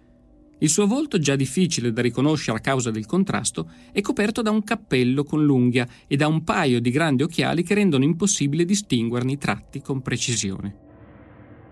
In mano ha alcuni fogli su cui sono scritte le domande preparate per l'occasione dal produttore televisivo Robert Kiviat, che negli Stati Uniti ha collaborato alla creazione dello speciale di Fox. Il cameraman con le sue risposte conferma la versione già distribuita da Santilli nella sua lettera pubblicata dopo l'anteprima di Londra. Quando gli viene chiesto che cosa ha visto in quel campo Roswell, quando è arrivato con la sua videocamera, Jack Barnett ricorda di aver osservato i corpi alieni feriti e stesi a terra sul luogo dello schianto. Gli uomini dell'esercito erano troppo spaventati per avvicinarsi e il ruolo di cameraman designato di cui Jack era stato investito gli aveva permesso di muoversi liberamente sul posto. Dopo aver preparato la propria attrezzatura e avere cominciato a riprendere la scena, di cui non si è conservata alcuna pellicola, Jack ricorda di essersi preoccupato di una potenziale contaminazione. Non c'era modo di sapere se il solo stare vicino a quegli esseri potesse rappresentare un rischio per la salute dei presenti. D'altro canto, ricorda Jack, l'esercito non spiegò a quei militari che cosa fossero quegli esseri o il relitto di quella astronave. Anzi, venne intimato a tutti di tenere la bocca chiusa e non parlare con nessuno. Jack però non fu l'unico dei presenti a capire che quello non era un aereo spia russo o qualsiasi altro genere di velivolo militare. Nessuno poteva dire da dove fosse venuto o per quale motivo si fosse schiantato a terra. Quando gli domandano i nomi dei medici che esaminano il corpo, Jack risponde che non li può rivelare. Onestamente vorrei non avere mai venduto il video. Da quando l'ho venduto è diventato un peso. L'ho fatto solo perché avevo bisogno di soldi. Non ne vado fiero. Santilli ha comprato 25 bobine. Tutto qui. Ora me ne vado. Basta domande. Spegni tutto. L'intervista di Jack Barnett lascia tutti con il fiato sospeso. È la prima volta che vediamo in faccia una persona che sarebbe stata a pochi centimetri dal corpo di un extraterrestre. Ma come per le telefonate fatte da Jack Barnett all'ufologo Philip Mantle e al produttore televisivo John Purdy, è difficile dimostrare che quell'uomo sia davvero il cameraman misterioso. Anche questa potrebbe essere una frottola inventata da Ray Santilli. E non è difficile crederlo proprio mentre l'ufologo Philip Mantle riceve una mail in cui viene rivelata la vera origine del video della tenda. Nel prossimo episodio scopriremo che il video della tenda è un clamoroso falso, anche se questo ancora non basta per fare crollare il castello di carte di Ray Santilli.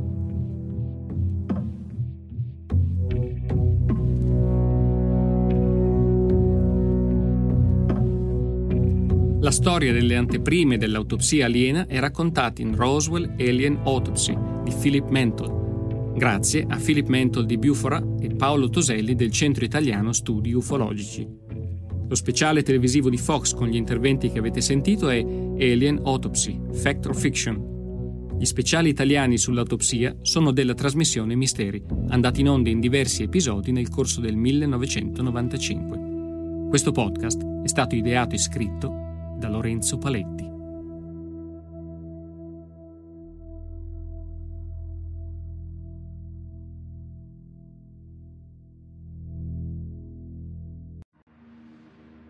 È il 1998. Sono passati tre anni da quando Ray Santilli ha distribuito i suoi video, ma gli appassionati non hanno ancora smesso di indagare. Il 28 dicembre il network Fox manda in onda negli Stati Uniti uno speciale televisivo intitolato The World Greatest Hoaxes Secrets Finally Revealed, i più grandi falsi della storia, segreti finalmente svelati. Il programma affronta il mostro di Loch Ness e Bigfoot prima di concentrarsi sui nastri di Santilli. In particolare sul video della tenda, in quella registrazione, come si ricorderà, due medici esaminano il corpo di quello che sembra un essere alieno coperto da un telo all'interno di una tenda eretta sul luogo del presunto schianto di un UFO a Roswell, nel New Mexico.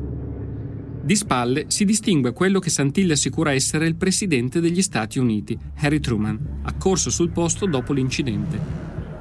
Il video della tenda non ottiene la stessa risonanza dell'autopsia aliena e del video dei detriti, ma è la prima ripresa che Santilli mostra ai suoi consulenti per accendere il loro interesse. È la medesima ripresa che il produttore televisivo di Fox, Robert Kiviat, prova a ottenere con tutte le forze prima della messa in onda del documentario Alien Autopsy, Fact or Fiction.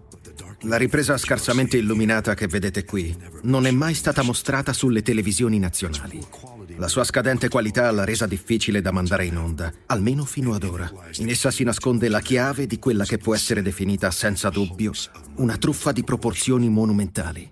Il risultato delle indagini che Fox presenta in The World Greatest Hoaxes apre la prima crepa nella versione della storia raccontata da Ray Santilli. Io sono Massimo Polidoro e stai ascoltando La Prova, il podcast Audible Original che racconta la storia dell'autopsia aliena di Ray Santilli.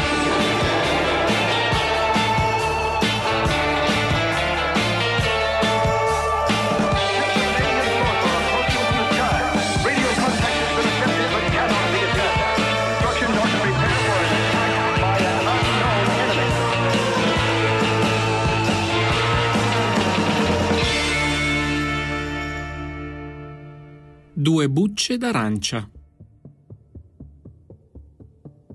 Il video della tenda è stato venduto da Santilli insieme all'autopsia aliena e al video dei detriti, ma è molto diverso da questi due. La ripresa, ad esempio, è fissa. La telecamera si trova su un cavalletto posizionato ai piedi del lettino operatorio. Nel video dell'autopsia, al contrario, la telecamera è tenuta a mano da un operatore e non rimane ferma un solo istante. La tenda è scarsamente illuminata da quella che sembra una lanterna d'olio appesa al soffitto. L'autopsia invece è illuminata a giorno e si svolge in quella che sembra una sala operatoria. Sono differenze che si possono spiegare con i differenti contesti in cui si svolgono quelle vicende. Il video della tenda è stato girato in un campo sperduto nel deserto del New Mexico. L'esercito era ancora sorpreso dal ritrovamento di quei misteriosi corpi. Quello dell'autopsia mostra una sala operatoria e una fredda dissezione del cadavere alieno eseguita a un mese di distanza dallo schianto, o almeno così racconta il cameraman Jack Barnett. Quello che si fatica a spiegare è il corpo di quell'alieno. Nel video della tenda è coperto da un telo, ma la sua forma si distingue facilmente, ed è un corpo più alto e snello di quello ritratto nell'autopsia non ha quel ventre gonfio, per esempio, e persino il viso sembra più minuto. Com'è possibile che esseri provenienti dallo stesso incidente siano così diversi tra loro? Il video della tenda è stato il primo che Santilli ha mostrato nel suo ufficio agli ufologi Philip Mental e Maurizio Baiata. È lo stesso di cui il cantante Reg Presley ha parlato con emozione nella sua intervista Pebble Mill, anche se all'epoca quel video non lo aveva ancora visto ma è anche il frammento che ha scatenato il dubbio in Robert Kiviat. Kiviat si è occupato della distribuzione dei video di Santilli negli Stati Uniti e ha prodotto il programma Alien Autopsy, Fact or Fiction per il canale televisivo Fox. Il contratto che Kiviat ha firmato con Santilli nel 1995 prevede che Ray consegni a Fox tutti e tre i nastri, l'autopsia aliena, il video dei detriti e il video della tenda. Quando Kiviat riceve i nastri, però, si accorge che il video della tenda è troppo buio per essere utilizzato durante la trasmissione. Nonostante l'intoppo, il programma riscuote successo, al punto che l'emittente ne programma due repliche. Kiviat vorrebbe arricchirle aggiungendo il video della tenda e insiste con Santilli perché gliene spedisca una copia più nitida. Santilli cede, ma quando consegna la nuova cassetta a Kiviat, specifica che il cameraman non ricorda di avere girato quella ripresa. Come è possibile che quella pellicola venuta dalla soffitta di Jack Barnett non sia stata registrata dallo stesso cameraman? Come c'è finita sulla scrivania di Santilli? Ray, che ha usato il video della tenda come grimaldello per aprire il cuore degli appassionati di ufologia e dei produttori TV, chiede a Kiviat di non mandare in onda la ripresa che ha funzionato come miccia per tutta la vicenda. Anzi, aggiunge Santilli, ora non è più tanto sicuro dell'autenticità di quella registrazione. Philip Mental, direttore investigativo dell'Associazione Britannica per la ricerca sugli UFO, è la persona che ha seguito più da vicino la vicenda dei video di Santilli. Il 30 marzo 1998 Philip riceve una mail firmata da un certo Keith Goodyear. Soggetto: Vuotare il sacco su Roswell. Posso identificare senza dubbio una delle persone riprese. Mi telefoni. Keith è uno sviluppatore di videogiochi. Per le sue produzioni collabora con alcune aziende specializzate in musica ed effetti sonori. Tra queste c'è la AK Music Limited di Milton Keynes, una cittadina che si trova a 80 km a nord di Londra. Keith è di passaggio negli uffici della AK quando una segretaria abbassa la cornetta del telefono dopo una lunga conversazione con un certo Ray Santilli. A Keith il nome suona familiare. Chi? Il Ray Santilli dell'autopsia aliena? La segretaria gli risponde ridendo. Certo, quel Ray Santilli. E il video dell'autopsia aggiunge l'hanno prodotto proprio loro, quelli della K Music. Come sarebbe a dire? Beh, ma la prova è sotto gli occhi di tutti. Uno dei due medici che si vede accanto alla salma dell'extraterrestre non è davvero un medico, ma è Elliot Willis, che lavora alla AK come ingegnere del suono. La segretaria accompagna Keith, incredulo, in una sala con un televisore. Carica una videocassetta nel mangianastri e gli mostra il video della tenda. Keith è confuso. La segretaria dice che AK Music ha creato il video dell'autopsia, ma quello buio e con le due figure immobili accanto al corpo coperto di un extraterrestre non è il video che Keith ha visto in televisione. Però non ci sono dubbi. Uno dei due uomini in camice è chiaramente Elliot.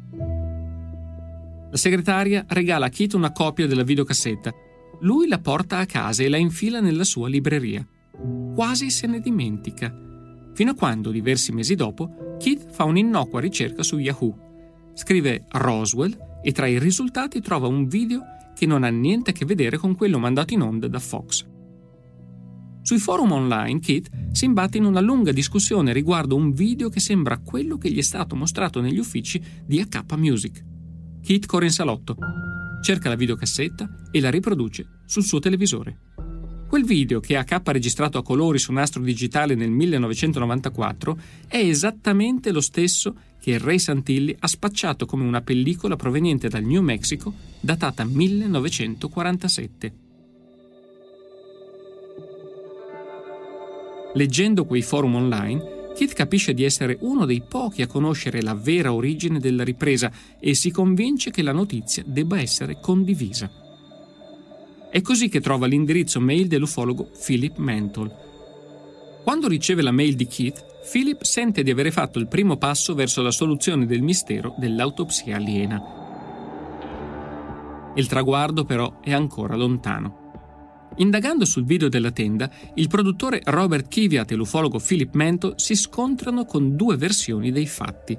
In una, Santilli è colpevole di aver appaltato la produzione del video ad AK Music nell'altra è l'innocente vittima di uno scherzo di cattivo gusto. Ray si difende spiegando che il video della tenda è il primo che ha ricevuto dal cameraman.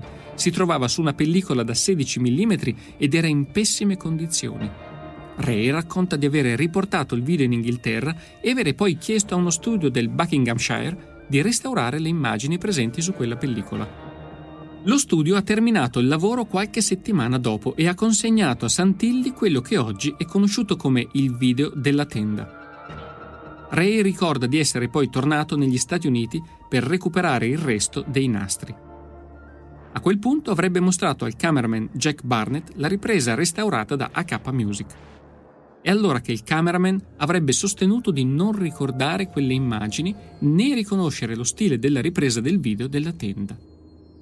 Tornato in Inghilterra, Ray ha contattato lo studio di produzione per avere ulteriori dettagli, ma qualcosa non gli è mai quadrato.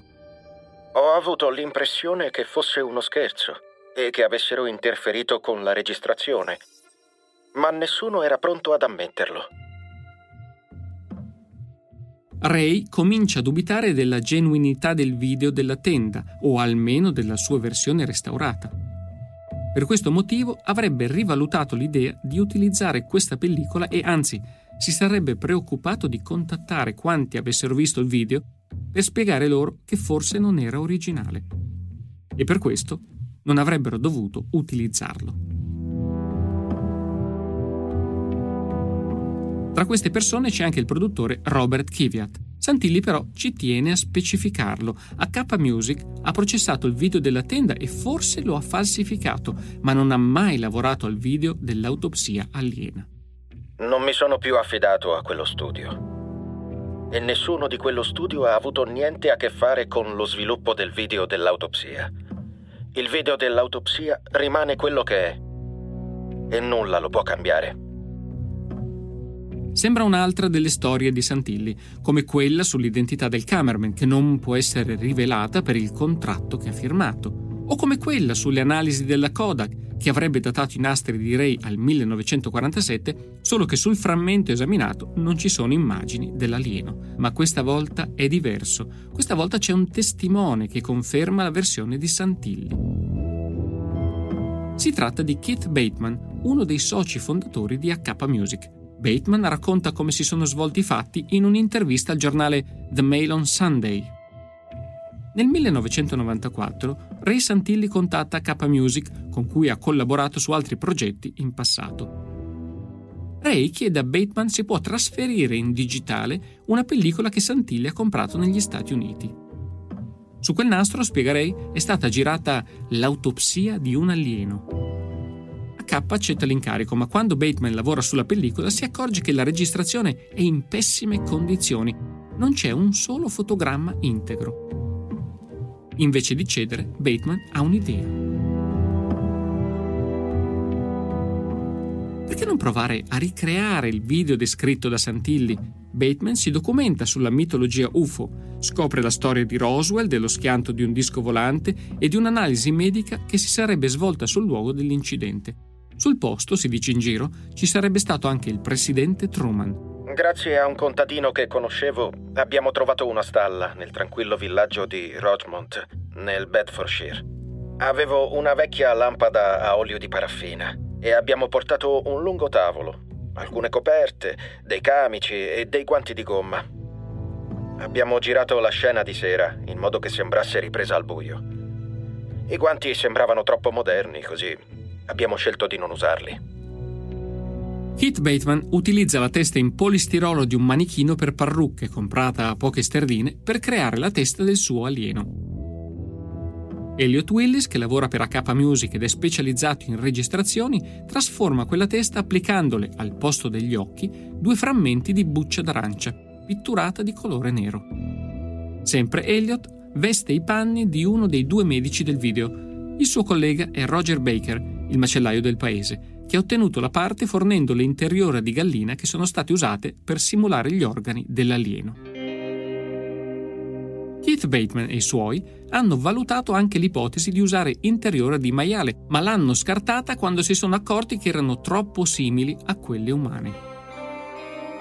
Mentre stavamo filmando è entrato nell'inquadratura il proprietario della fattoria e ho subito pensato, possiamo usarlo. C'era un vecchio spaventapasseri ad un lato della stanza. Abbiamo preso la giacca che aveva indosso, l'abbiamo fatta mettere al fattore e gli abbiamo fatto interpretare un cameo nel ruolo del presidente Truman. Bateman ricorda di aver utilizzato una videocamera Sony posizionata su un trepiede e di aver registrato quel video a colori. In un secondo momento lui e il suo team avrebbero modificato quella ripresa trasformandola in bianco e nero e aggiungendo graffi ed altri effetti per farla sembrare impressa su una pellicola d'epoca. Bateman mostra a Santilli il video che ha creato, non gli spiega che le sue pellicole sono irrecuperabili e che quella è una ricostruzione. Per Ray è una delusione. Stando al racconto del cameraman, quella ripresa dovrebbe essere molto più nitida, Nonostante questo, Santilli prende una copia del nastro. A Bateman dice che non potrà usarlo per la scarsa qualità della ripresa, ma in realtà lo utilizza comunque. Anzi, quando Ray mostra il video della tenda a Philip Mantle, Reg Presley e Maurizio Baiata, lo presenta senza alcun dubbio come se fosse l'originale. Santilli fa lo stesso con Robert Kiviat nel maggio del 1995, mentre firma accordi con la Fox per la vendita delle tre riprese. Bateman nel frattempo non sa che Santilli sta usando il video per ingolosire possibili acquirenti e non vuole che il suo lavoro vada sprecato. Così decide di inserire il video della tenda in un documentario su VHS a cui sta collaborando. Il titolo Penetrating the Web.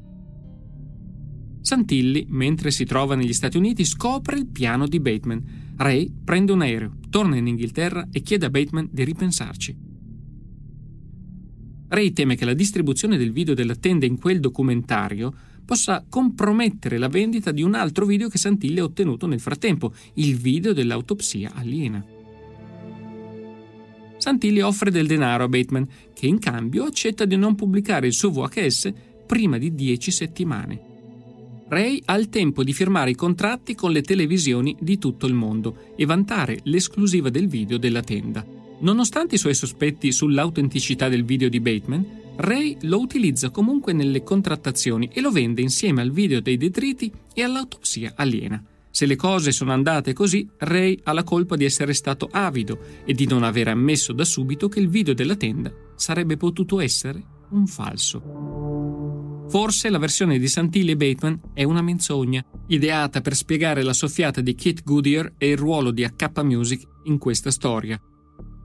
Forse Santilli non ha pagato Bateman per impedire la distribuzione del video su un VHS, ma lo ha pagato per sostenere questa storia inventata. Sì, perché c'è un'altra persona che ha avuto a che fare con la K e che racconta una versione diversa. Il suo nome è Bruce Barlow ed è a capo della Trans Video Productions o TVP. Bateman e la sua H Music collaborano con Barlow e la TVP su vari progetti. Bateman ha raccontato a Barlow di avere prodotto il video della tenda non come uno scherzo ai danni di Santilli, ma dietro sua commissione. Santilli però non è rimasto soddisfatto e dice di non volerlo utilizzare. Bateman si propone allora di vendere il video a Barlow perché si è aggiunto al documentario Penetrating the Web, su cui stanno collaborando. Bateman mostra a Barlow le varie versioni del video della tenda che AK Music ha consegnato a Santilli. Sono prodotte con gradi diversi di luminosità e nitidezza delle immagini. Dei 20 minuti di girato, Barlow ne seleziona due da aggiungere a Penetrating the Web. Terminata la produzione, Barlow sponsorizza il documentario finché le emittenti GMTV e Channel 4 lo contattano per acquisire l'anteprima televisiva. È a questo punto che Bateman e Barlow ricevono una sorpresa. I due stanno lavorando al video seduti sul pavimento degli studi di AK Music. Sono circondati dai nastri quando Ray Santilli, senza preavviso, fa irruzione nell'ufficio. Ray è tornato di proposito dagli Stati Uniti perché gli è giunta voce che Bateman starebbe distribuendo il suo video della tenda senza avergli chiesto il permesso. Santilli è furioso, tira un calcio a una sedia e si rompe l'alluce di un piede. Poi cerca di convincere Bateman e Barlow a interrompere la produzione del documentario. In cambio di 5.000 sterline i due accettano di non consegnare il video alle tv. Ma quando la videocassetta di Penetrating the Web arriva nelle edicole, contiene il video della tenda. Bruce Barlow ricorda così quei giorni. Keith Bateman mi ha rivelato di essere stato pagato per produrre il video della tenda, ma non ha mai specificato la cifra. AK Music non aveva strumenti per la produzione telecinema. Tutto quello di cui disponevano era uno studio di registrazione che è stato usato per le interviste del nostro documentario. Non avevano gli strumenti per convertire una pellicola in video digitale e non avevano nessuna esperienza in questo settore. Penso che quella di Bateman sia solo una storia inventata da Santilli per legittimare il suo comportamento riguardo il video della tenda. Potete credere alla versione di Bateman e Santilli. Il video della tenda ripreso dal cameraman è irrecuperabile e quello venduto alle tv è un falso, creato da K Music come scherzo a Santilli. Oppure potete credere al racconto di Barlow. È stato Santilli a commissionare il video della tenda perché la pellicola originale non è mai esistita. Ma ancora una volta non fa nessuna differenza. Santilli ha già venduto i suoi video e manca una prova schiacciante che smentisca l'originalità del documento più importante, l'autopsia aliena. Quando Philip Mantle chiede un commento a Santilli riguardo le due versioni di questa storia, Ray appronta una delle sue risposte. Non mi importa. Se la gente vuole credere che il video della tenda sia correlato all'autopsia aliena, è un peccato. Con queste stupidaggini, la vera storia del video non vedrà mai la luce. Ma non è una mia perdita. Quello su cui concordano Santilli, Bateman e Barlow è che il video della tenda sia un falso. Un falso che non è sufficiente però per smontare l'autopsia aliena. Lo stile così diverso con cui quest'ultima è stata girata sembra dimostrare che l'autore non può essere lo stesso del video della tenda. Per questo lo speciale della Fox, The World Greatest Hoaxes, non sbugiarda l'autopsia aliena, ma solo il video della tenda. Quello infatti non è un frammento di pellicola registrata nel New Mexico a metà degli anni 40, ma un nastro digitale registrato in Inghilterra nel 1994. Lo conferma Elliot Willis, che ammette di aver interpretato uno dei due medici a lato del cadavere alieno nel video della tenda. Ho comprato una testa di manichino in polistirene. Quindi ho affilato i tratti del viso con una lima per farlo sembrare più magro. Poi ho applicato uno strato di lattice per simulare la pelle. Elliot concorda con la ricostruzione dei fatti data da Bruce Barlow della Trans Video Production. È stato Santilli a commissionare la produzione del video, non uno scherzo di Keith Bateman e del suo team. E quando nell'estate del 1995 Elliot sente parlare i telegiornali del video dell'autopsia, capisce subito che si tratta di Ray. E in qualche modo il video della tenda che hanno creato fa parte di un pacchetto di riprese prodotto con la volontà di promuovere l'autopsia aliena forse usando proprio il video della tenda per generare interesse verso gli altri nastri. Elliot conferma però che né lui né AK Music hanno avuto a che fare con l'autopsia aliena e il video dei detriti. Ciò nonostante Santilli sembra avere fin da subito una chiara idea. Dopo aver prodotto il video della tenda, ha detto che voleva ripeterlo in una stanza bianca e voleva renderlo più elaborato. Santilli avrebbe voluto un corpo sezionato e inquadrato dall'alto in modo che fosse possibile distinguerne l'interiore nel corso dell'operazione.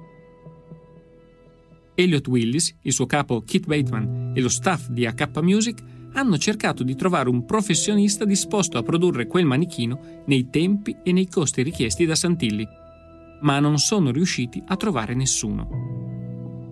Così Ray si sarebbe rivolto a qualcun altro.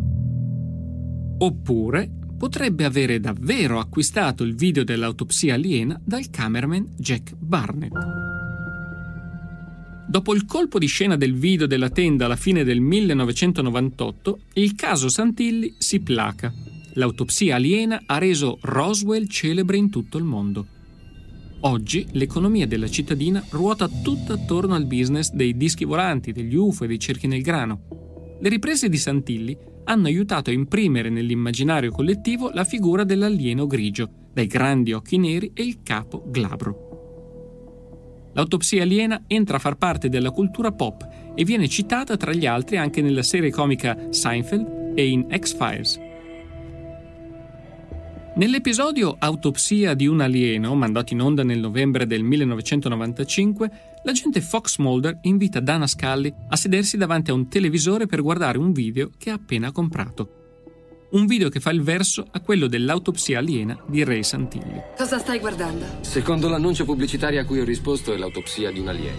Incredibile, è più scadente del peggiore dei film di fantascienza. Eppure sembra tutto autentico. Nella versione originale, l'agente Scully, interpretata da Gillian Anderson, sostiene che il video che Mulder ha comprato sia più scadente di quello trasmesso dalla Fox, lo stesso canale su cui va in onda di X-Files, e che quella sera ne approfitta e dopo l'episodio della serie TV manda una replica di Alien Autopsy, Fact or Fiction. A eccezione di citazioni come questa, tutto tace fino al 2002, quando l'ufologo Philip Mantle scrive un articolo per la testata inglese UFO Magazine. Nel suo pezzo, Mental fa il punto della situazione. Non ci sono novità, ma proprio per questo in chiusura invita chiunque sappia qualcosa a farsi avanti. Pochi giorni dopo, Mental riceve una mail. Simon, così si fa chiamare lo sconosciuto, racconta a Philip di conoscere un artista che avrebbe prodotto i manichini delle due autopsie aliene di Ray Santilli. Lo scultore si chiama John Humphreys ed è un pezzo grosso in Inghilterra. Uno che ha lavorato per le serie Doctor Who della BBC e Max Headroom di Channel 4. Robert Kiviat contatta lo scultore chiedendogli un'intervista, ma John non collabora. Così come non collaborano le televisioni da cui Kiviat cerca finanziamenti per la produzione di un nuovo documentario. La storia dell'autopsia aliena è vecchia e la supposta identità dello scultore non interessa a nessuno. Almeno fino a quando comincia a circolare voce che Ray Santilli stia producendo un film ispirato alla sua vicenda. Il titolo è Alien Autopsy. I protagonisti sono il duo comico Ant e Deck, nei panni di Ray Santilli e del suo socio Gary Shufield. Improvvisamente la storia dell'autopsia aliena di Ray Santilli torna sotto i riflettori. La casa di produzione, Querty Films, ha assunto uno scultore per creare il manichino dell'alieno ed è proprio una delle produttrici di Querty che nel corso di una conversazione si lascia scappare un dettaglio che stupisce Philip Mentor. Sarà John Humphreys a ricostruire il fantoccio ed è la scelta scontata, spiega la produttrice, visto che è la stessa persona che ha scolpito il manichino del video originale nel 1995. La notizia diventa pubblica il 4 aprile del 2006, quando il canale Sky One manda in onda un documentario intitolato Emon Investigates. Emon Holmes, presentatore televisivo irlandese, ricostruisce la vicenda con nuove interviste e rivelazioni. Ai microfoni del programma parlano anche lo scultore John Humphreys e Santilli. Per la prima volta Ray rivela che il video dell'autopsia aliena e il video dei detriti non sono originali e allo stesso tempo non sono nemmeno un falso. Non ho falsificato il video. Lo abbiamo restaurato. Restaurato da cosa? Da alcune pessime immagini. È qualcosa che viene fatto anche oggi ed è piuttosto comune. Non è diverso dalla restaurazione di un'opera d'arte come la Monna Lisa o la Cappella Sistina. Santilli lo chiama restauro, ma in realtà è qualcosa di molto diverso. Il video dell'autopsia aliena esiste. Jack Barnett esiste. Santilli ha davvero comprato quelle pellicole eppure quello che si vede nei nastri di Santilli non è del tutto originale. Nel prossimo episodio parla il vero cameraman dell'autopsia aliena. Non ha 90 anni, non vive negli Stati Uniti e fa il prestigiatore.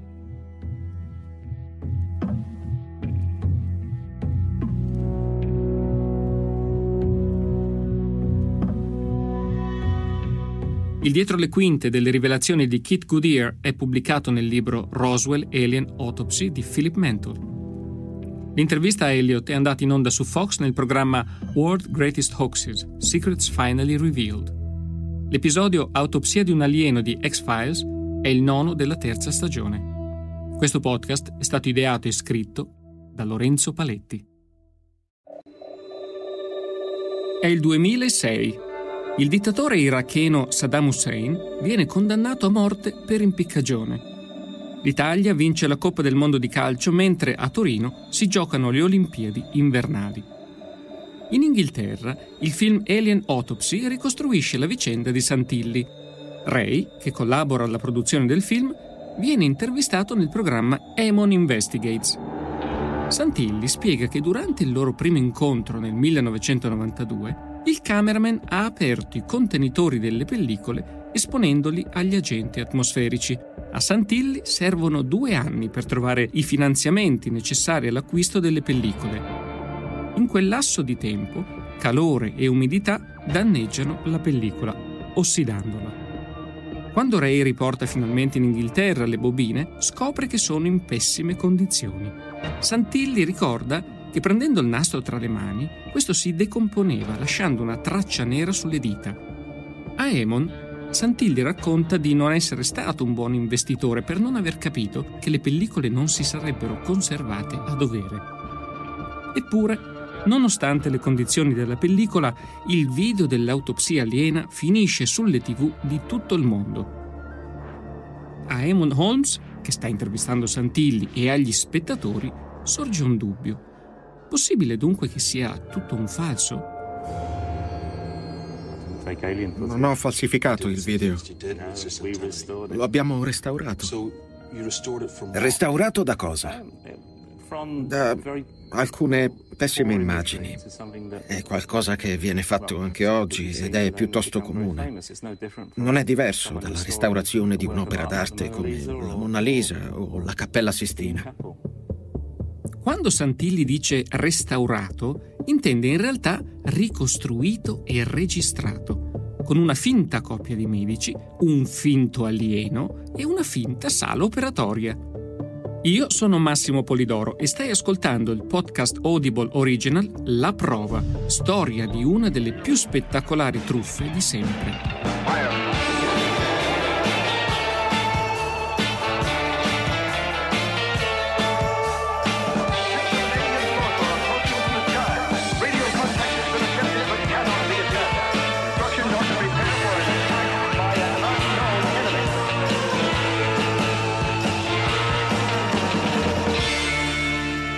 La più grande illusione.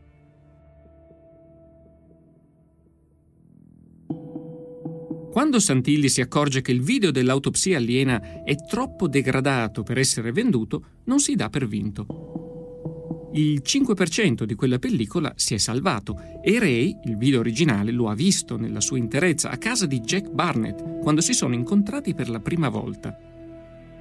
Così a Santilli e al suo socio Gary Schofield viene un'idea ricostruire il video dell'autopsia e il video dei detriti, utilizzando come guida la memoria di Ray e i fotogrammi di pellicola che si sono conservati.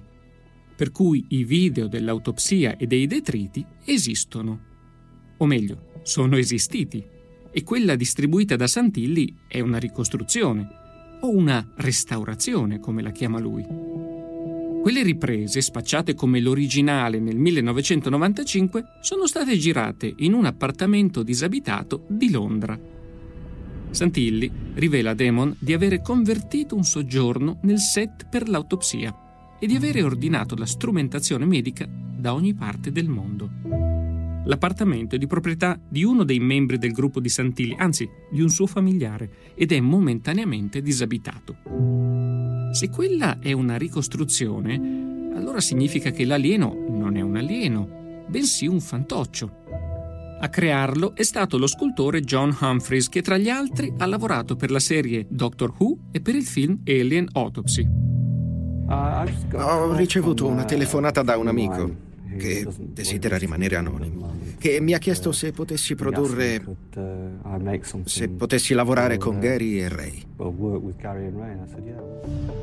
La creazione del fantoccio richiede ad Humphreys 25 giorni di lavoro. Il cervello dell'alieno viene ricostruito usando cervella di pecora e gelatina.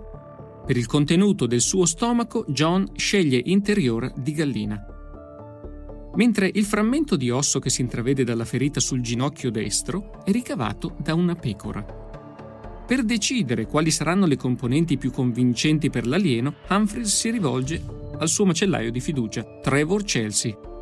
Emon lo rintraccia e il macellaio conferma. Ricorda che lo scultore, John Humphreys, si sarebbe rivolto a lui per la produzione di un film di fantascienza. È il macellaio che gli suggerisce di utilizzare cuore, fegato e interiora di animali. È sempre il macellaio che fornisce un secchiello di sangue per colorare l'interno del corpo e renderlo più convincente. Humphreys lavora alla creazione di due fantocci che vengono utilizzati per registrare due diverse autopsie. Solo una delle due, però, viene scelta da Santilli per essere distribuita e mostrata al pubblico. Al termine delle riprese, i due fantocci vengono fatti a pezzi e sparsi nei cestini della spazzatura di tutta Londra. Anche il resto della produzione è progettato con cura, nulla può essere lasciato al caso. Santilli si preoccupa di acquistare la giusta videocamera. Recupera una pellicola come quella che è stata usata per girare il nastro originale e si assicura che tutta la strumentazione medica appaia nuova, perché 50 o 60 anni fa quegli strumenti sarebbero stati nuovi. La versione di Ray cambia anche riguardo l'intervista al cameraman. Davanti a Eamon Holmes, Santilli spergiura Jack Barnett, il militare americano che gli avrebbe venduto quelle pellicole, esiste veramente, ma la video intervista Barnett, andata in onda su un canale giapponese, è una farsa. Una messa in scena che ha per protagonista uno sconosciuto raccolto per le strade di Los Angeles dal socio di Santilli, Gary Shufield. Santilli ricorda di aver accolto l'uomo nella loro camera d'albergo, di avergli dato una lavata, messo del trucco e fatto sedere davanti a una videocamera a leggere la parte scritta dallo stesso Santilli. Tra le altre comparse di questa storia c'è Garrett Watson. Nel 1994 Garrett lavora per il socio di Santilli, Gary Shufield, quando un giorno gli viene chiesto di prendere parte alle riprese di un progetto a cui i due stanno lavorando. Garrett interpreta l'uomo con la maschera dietro il vetro. Un lavoro di una giornata, racconta niente di speciale. Ma, e questa è la domanda cruciale, quella di Santilli e Shufield è davvero una restaurazione, come dicono loro, di un video originale? Oppure è una pura e semplice messa in scena? Secondo Garrett, il video originale esiste. Garrett infatti ricorda di aver visto le pellicole del cameraman Jack Barnett posate sulla scrivania di Santilli. Ray era tornato dagli Stati Uniti con quei nastri, dopo essere andato alla ricerca di documenti su Elvis Presley. Santilli non pensa di essere stato disonesto, non del tutto almeno, perché all'interno delle immagini che ha venduto alle televisioni sono stati inseriti alcuni dei fotogrammi originali, quei pochi ancora in buono stato di conservazione. Guardando il video però è praticamente impossibile distinguere tali fotogrammi ed è ancora più sospetto che nemmeno Santilli e Schufield dicano di sapere più in quale punto del video siano stati inseriti i presunti fotogrammi originali. E il video dei detriti? È anche quello una ricostruzione della pellicola originale? Santilli racconta che a Jack Barnett sarebbe stato chiesto di riprendere non solo l'autopsia, ma anche il luogo dello schianto e la rimozione dei corpi e dei detriti. Anche quel video però non sarebbe sopravvissuto era nelle stesse condizioni del video dell'autopsia e quello che Ray ha venduto alle tv è per l'appunto una ricostruzione. Lo scultore John Humphreys, ancora lui, ha aiutato nella creazione dei detriti. Per quei caratteri misteriosi incisi sulla barra metallica a doppia T, ha preso spunto dalle immagini della pellicola originale, mentre il pannello di controllo, in cui sono scavate due mani con sei dita, è un'idea di Santilli, quella che lui definisce una licenza artistica. A supporto del suo racconto, Santilli mostra a Damon alcune prove che tiene nascoste nel baule della propria automobile. Ci sono le custodie metalliche di due bobine di film, c'è la barra doppia T con incisi quei geroglifici misteriosi e c'è il pannello di controllo con le sagome a sei dita. Santilli ammette di essere stato un irresponsabile Forse dice avrebbe dovuto pubblicare i video originali. Ma Ray non conosceva il mondo dell'ufologia e non ha problemi ad ammettere che i suoi interessi fossero strettamente commerciali. Ray spiega di aver visto in quei video un'ottima opportunità, ma allo stesso tempo era convinto che nessuno sarebbe stato interessato all'acquisto dei nastri danneggiati e così ha pensato di ricostruirli. Il film Alien Autopsy con Ant Deck viene accolto con indifferenza dal pubblico e dalla critica. Con l'intervista Damon, la storia dell'autopsia aliena sembra trovare il suo epilogo. Se non fosse che come epilogo lascia l'amaro in bocca, non perché Santilli ha ammesso di avere truffato il mondo spacciando per originale un video che non lo è, arrivando a prendersi delle libertà artistiche con la produzione dei detriti e nemmeno per avere fatto sprecare innumerevoli ore agli appassionati e agli esperti che a quelle immagini hanno dedicato settimane del loro lavoro alla ricerca di una prova conclusiva. È normale che quello non sembri un essere alieno, perché è un fantoccio. È normale che quei due medici non si muovano come medici, perché sono due attori.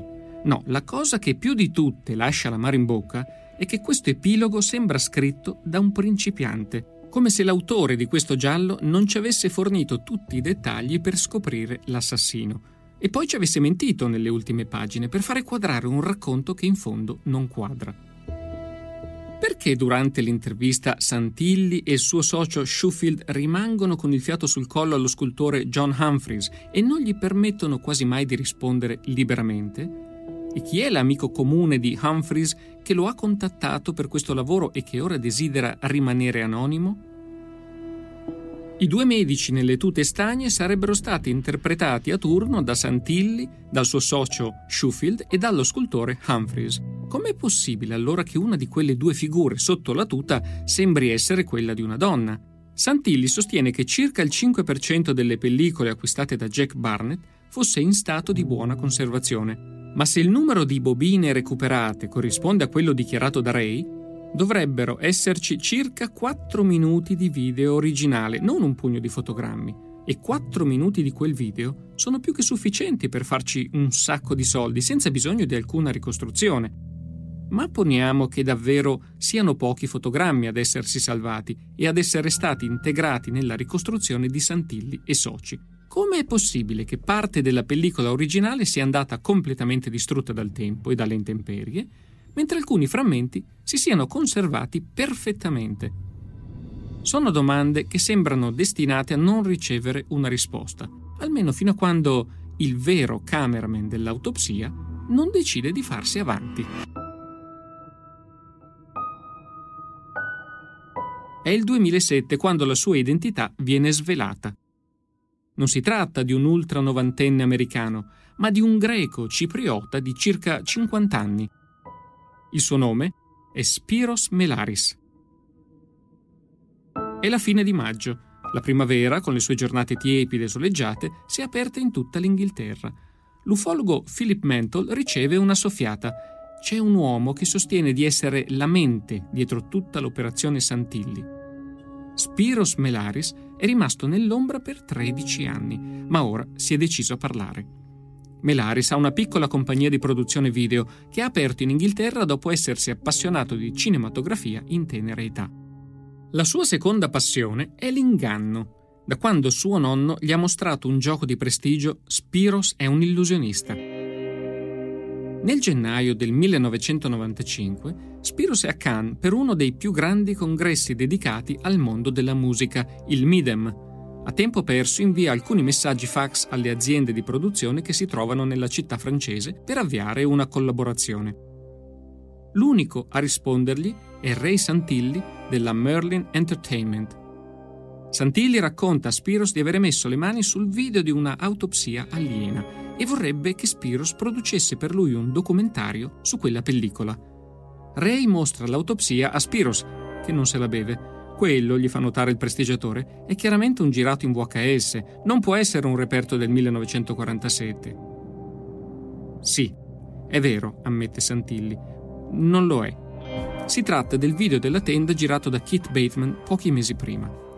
Spiros però ha un'idea. C'è uno scultore che conosce, un caro amico, si chiama John Humphreys. Spiros telefona a John e gli racconta del video che ha appena visto. Possiamo fare di meglio, anche con le mani legate dietro la schiena, gli dice quello. Spiros torna da Santilli con una proposta. Non produrrà un documentario sul video della tenda. Creerà un nuovo video di un'autopsia aliena, infinitamente più convincente di quello che Santilli gli ha mostrato il tutto per la modica cifra di 10.000 sterline. Ray accetta e chiede un finanziamento a Volker Spielberg. Non è ancora chiaro quali contatti abbia Santilli con Spielberg. Quello che è certo è che Spielberg possiede il denaro per finanziare l'operazione e intende farlo. Lo scopo di Melaris è semplice, creare un'illusione, osservare il proprio pubblico e poi svelare il trucco. Spiros vuole studiare le reazioni di esperti e appassionati di ufologia. Vuole fare in modo che si domandino, se non per mesi, almeno per qualche settimana, se quello è un vero alieno. Poi il segreto sarà rivelato. In un secondo video, Spiros conta di raccontare al mondo il dietro le quinte della sua illusione, il making of dell'autopsia aliena. Spiros si comporta come un prestigiatore che non riesce a tenere un segreto. Fiero del metodo che si nasconde dietro la sua illusione, vuole condividerlo con il mondo e fare sapere a tutti quanto è stato scaltro. Spiros non immagina il successo che otterrà il suo video, pensa che la notizia finirà in un trafiletto sui giornali per sparire poco dopo. Spiros crea il lettino operatorio e le tute stagne dei due medici. È lui che le disegna e le fa cucire. Non ne esistono di uguali da nessun'altra parte. Il resto degli oggetti di scena viene ordinato dagli Stati Uniti e fatto spedire a diversi indirizzi di Londra, in modo che non sia possibile ricostruire l'identità dell'acquirente. Sul set, oltre a Spiros, c'è Geraldine, la sua fidanzata. È lei che studia i metodi e le tecniche con cui si esegue un'autopsia. È lei che indossa una tuta stagna e guida l'operazione sul fantoccio del cadavere creato da John Humphreys. L'altro medico in tuta stagna è proprio lui, Humphreys, che ha studiato anatomia e sa come manipolare il suo fantoccio alieno. L'uomo dietro il vetro, come scoperto da Emon Investigates, è un dipendente di Sheffield, Gareth Watson, il video viene girato a Londra in una palazzina di proprietà di Geraldine a Rochester Square, nel quartiere di Camden. L'edificio è disabitato. La troupe si muove liberamente e nei paraggi non c'è nessuno che faccia domande sugli organi di pecora, maiale e gallina che quel gruppo di figure sta trasportando su e giù dalle scale. Spiros impugna la telecamera Bell Howell che avrebbe impugnato Jack Barnett se fosse esistito e se fosse stato un cameraman per l'esercito degli Stati Uniti.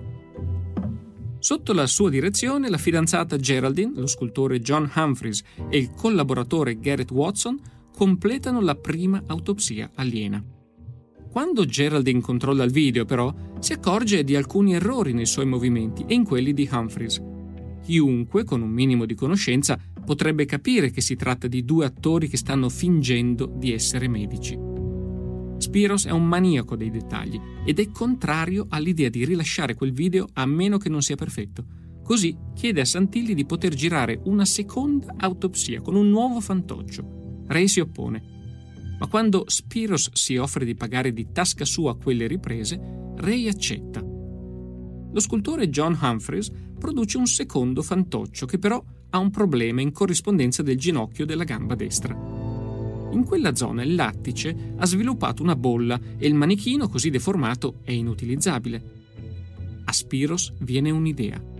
Manda John a comprare alcune ossa di pecora che vengono applicate al fantoccio per creare la giuntura sottopelle del ginocchio dell'alieno. La zona della ferita è colorata e bruciacchiata con una torcia, fino a sembrare prodotta da uno schianto o da un'eccessiva dose di radiazioni, come osserverà l'anatomopatologo Cyril Wecht. È così che nascono i video delle due autopsie aliene. Ed è per quella procedura medica amatoriale che Santilli non si sentirà mai a suo agio nel pubblicare la prima autopsia, quella mostrata solo a Maurizio Baiata e a pochi altri. Anche il video dei detriti porta la firma di Spiros, sulla barra a doppia T, Melaris incide la parola Eleuteria, libertà.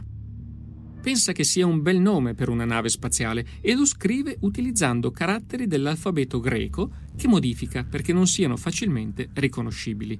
Dopo il 1995 la pressione su Santilli cresce e tutti domandano dove si trovi il cameraman misterioso. È sempre Spiros ad avere l'idea dell'intervista – Melaris vola a Los Angeles e cerca per strada qualcuno che sia disposto a interpretare la parte di Jack Barnett in cambio di un pugno di dollari. Spiros non solo trova un volontario, ma scopre che si tratta anche di un attore che ha recitato qualche piccola parte in passato. L'attore si chiama Moose Carlson e Spiros lo tiene all'oscuro della sua parte. Vuole mantenere il segreto e sa che il video andrà in onda solo in Giappone. È impossibile che Carson assista alla trasmissione dell'intervista, proprio come è impossibile che qualcuno lo riconosca così conciato con quei grandi occhiali e quel naso finto. Mentre i mesi passano e il video dell'autopsia aliena diventa un successo planetario, Spiros freme. Vorrebbe raccontare a tutti la storia di quella spettacolare illusione che ha ingannato medici, storici, ufologi e appassionati, ma Santilli temporeggia e Spiros non può farci niente, perché ha firmato con Santilli un accordo di non divulgazione che non gli permette di parlare, a meno che Ray non decida di farlo per primo.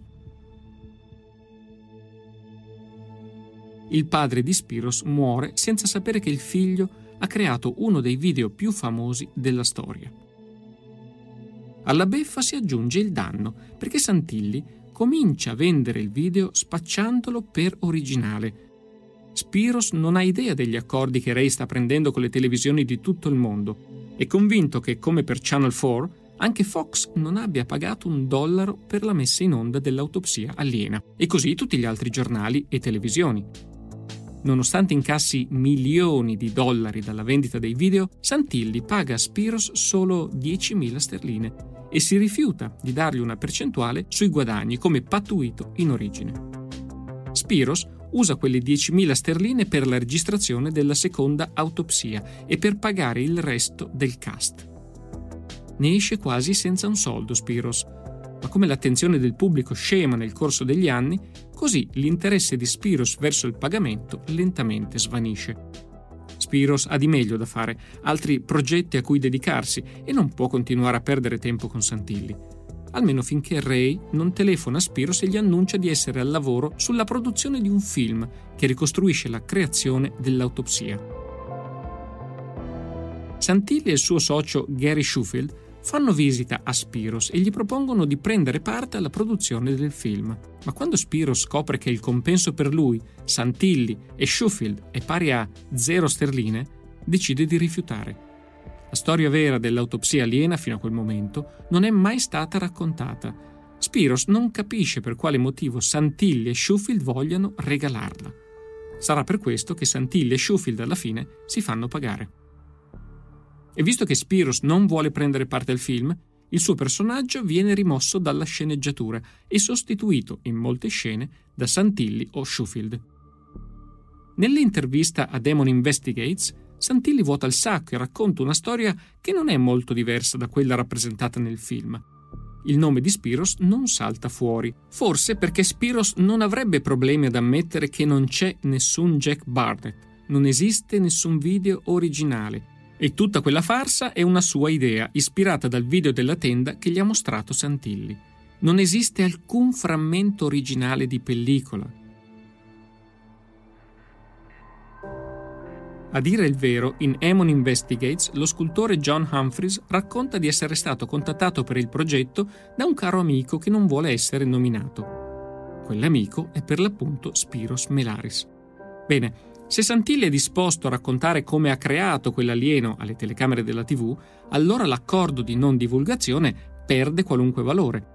Spiros può finalmente rivelare al mondo la sua identità e prendere le distanze da alcune decisioni di Santilli che lo mettono in una posizione scomoda.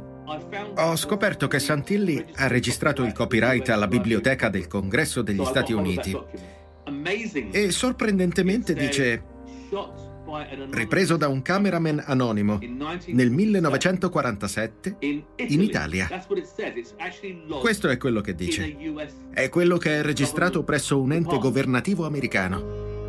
Inoltre, il contratto che Ray ha firmato con Robert Kiviat per vendere l'autopsia a Fox contiene una sua dichiarazione in cui conferma di avere datato il video al 1947. Ray con il suo viso gentile e il suo fare sprovveduto, ha mentito su contratti e documenti ufficiali per massimizzare il suo guadagno vendendo video falsi. Spiros ci tiene a dire che lui, con quei contratti e con le menzogne di Santilli, non c'entra nulla. La sua è stata una performance, o come ama definirla, la più grande illusione mai messa in scena. So che cosa state pensando, che anche quella di Melaris sia una storia falsa. Ma a Spiros non dovete credere, lui non ne ha bisogno, perché a differenza di Santilli possiede tutte le prove per ciò che afferma.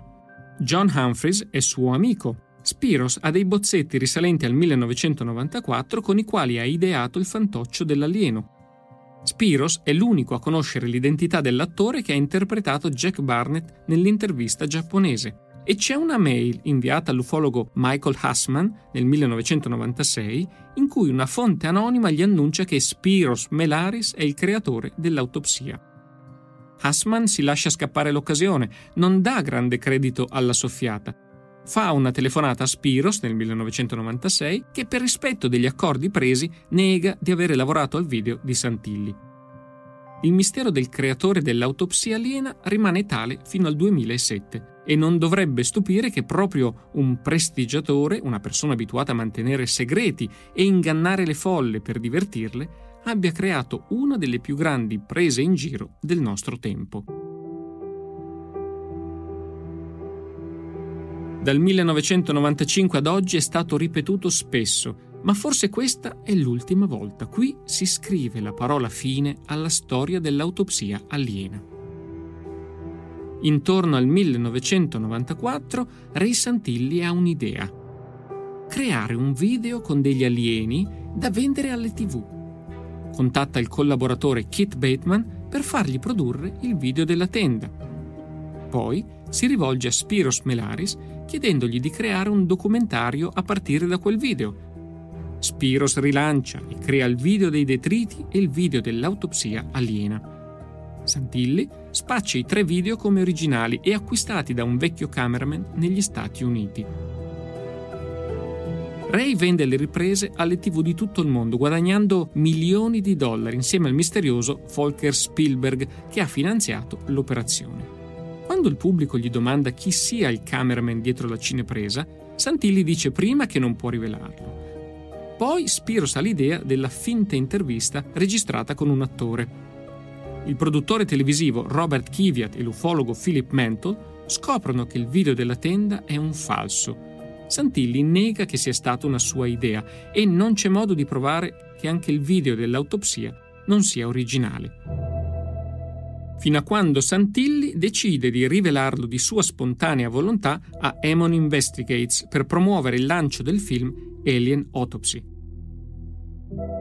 Ray dice che il video originale esisteva e la sua è solo una restaurazione, anche se di fatto è una ricostruzione, anzi un falso, creato senza alcun nastro originale. Raccontata così, sembra impossibile che questa storia abbia tenuto gli spettatori di tutto il mondo attaccati ai loro televisori. Ma è esattamente come un gioco di prestigio, incredibile agli occhi dello spettatore e quasi banale per il prestigiatore che ne conosce il trucco. Io vi ho raccontato la storia, ora sta a voi decidere che cosa pensarne. Potete decidere di credere ancora a Santilli. Sì, quello nel video è un autentico alieno caduto a Roswell, Jack Barnett esiste e quella è una ricostruzione o una restaurazione o un falso, ma l'originale da qualche parte c'è o c'è stato. Potete anche decidere di credere a Spiros Melaris. Il video è un falso, una mossa commerciale ideata da Santilli e perpetrata da Spiros. Oppure potete anche credere che quello nel video sia un umano deforme che è stato sezionato e registrato per qualche motivo nel 1947 o intorno agli anni 90. Magari il video non è niente di tutto ciò, magari è un falso o un originale, distribuito dal governo degli Stati Uniti e dai potenti del mondo con il solo scopo di osservare la nostra reazione alla rivelazione che non saremmo soli in questo universo e che qualcuno ci ha già visitati. Voi che cosa ne pensate? Ogni storia che si rispetti si conclude con una morale, ma qual è in questa storia la morale? Che si può truffare il mondo per vent'anni e farla franca? Che si può diventare milionari facendo credere all'umanità di aver avuto un contatto con un essere di un altro pianeta? A me non dispiace la morale ricavata da Robert Kiviat, il produttore televisivo che ha lavorato ai programmi della Fox sull'autopsia aliena. Il video direi è un falso, va bene, ma in tanti ci hanno creduto, anche solo per un istante. E se c'è una cosa che quei 20 minuti di riprese in bianco e nero hanno dimostrato, è che se un domani l'umanità dovesse trovarsi faccia a faccia con la prova che siamo stati contattati da esseri di un altro pianeta, nessuno correrebbe per le strade strappandosi i capelli. Non avremmo crisi mistiche o religiose, mettendo in dubbio tutto ciò in cui crediamo. Non ci metteremmo a sparare verso il cielo per cacciare gli invasori. Se vedessimo le prove che non siamo soli in questo universo, ci avvicineremmo un po' di più alla televisione guarderemmo un po' più da vicino le fotografie di quell'essere stampate sui quotidiani e ci chiederemmo chi è quella creatura strana, perché è ferita e che cos'ha di simile a noi. Ma solo per poco. Poi spegneremo la tv per tornare ai nostri pensieri.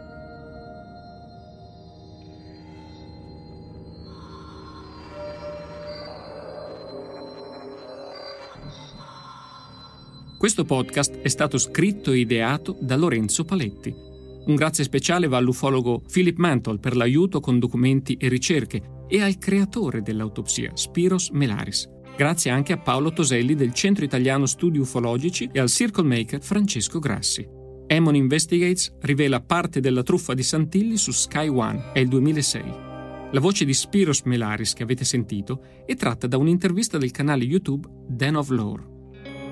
La storia finisce qui, ma se vuoi saperne di più, puoi ascoltare il prossimo episodio in cui parlerò di questa vicenda con Lorenzo Paletti.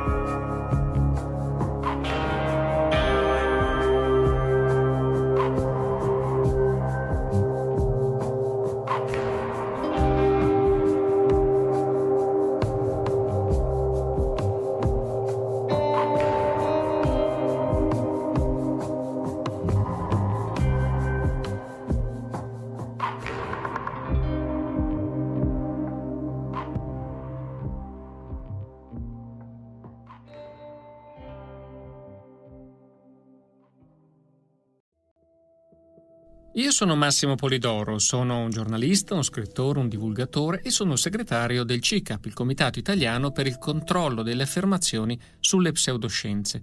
Sono insieme a Lorenzo Paletti, il creatore del podcast Audible Original La Prova. Ciao Lorenzo, benvenuto. Ciao Massimo, grazie a te. Vuoi raccontarci chi sei, che cosa fai e come sei arrivato a, a occuparti di questo argomento? Ah, io sono fisico per professione, prestigiatore per passione ed è così che sono venuto originariamente in contatto con il CICAP e dal 2015, sempre per passione, scrivo e produco podcast. E la vicenda dell'autopsia aliena è una vicenda che mi ha sempre affascinato profondamente. Mm, nel 1995, quando il video è andato in onda per la prima volta, avevo sette anni, quindi probabilmente quell'estate stavo giocando con i figli del vicinato per strada. Mm. Eh, però ho visto quelle immagini, anche se non ricordo dove e come per la prima volta, e mi sono rimaste impresse. Tant'è che mentre lavoravo a questo podcast ne ho parlato con i miei ex compagni di liceo e loro ricordano ancora di quando, ormai 15 anni fa, a scuola con loro tirai fuori l'argomento e fu eh, fulcro di discussioni per alcuni giorni. E d'altro canto questo è oggettivamente un filmato incredibilmente affascinante che ormai è entrato a fare parte della cultura pop. E non è un caso che se anche mostri questo video a qualcuno che è nato nel 1995 o dopo, ti dice ehm, non ricordo dove, non ricordo come, ma questi fotogrammi io li ho già visti e quindi è, era stato con l'interesse verso lo scoprire che cosa ci fosse dietro il video dell'autopsia aliena che nel novembre del 2018 mh, mm, ho letto questo libro di Philip Mantle intitolato Roswell Alien Autopsy nel quale Mantle ricostruisce tutta la vicenda dell'autopsia aliena dal 1995 ad oggi essendo stato lui vicino a Santilli durante tutto il processo. E, e, mentre lo leggevo rimanevo affascinato da questi colpi di scena, versioni discordanti e allo stesso tempo nella mia testa da tempo girava l'idea di scrivere un podcast long form, quindi un podcast che raccontasse una sola storia in più episodi e ho pensato che la storia di Santilli e della sua autopsia fosse perfetta per questo fine. Abbiamo ascoltato effettivamente una storia molto intricata che continua a ribaltare i punti di vista con, eh, come dicevi, no? versioni contrastanti eh, che alla fine, solamente alla fine, eh, si risolvono. Eh, quindi immagino sia stato necessario da parte tua un bel periodo di documentazione su questi fatti. Eh, sicuramente. Diciamo che sono, due, sono stati due processi di documentazione differenti per il primo episodio e i restanti quattro. Perché nel primo episodio non abbiamo parlato dell'autopsia aliena, abbiamo parlato dell'incidente di Roswell, del primo avvistamento UFO di Kenneth Arnold e su quell'argomento la documentazione abbonda, per cui ci sono sia i rapporti ufficiali dell'esercito degli Stati Uniti come il Roswell Report, sia i documenti, i libri dei, degli ufologi come Kevin Randall e Donald Schmidt che negli anni 90 avrebbero intervistato quelle che sarebbero state le, che sarebbero stati testimoni dell'incidente mm. eh, alieno.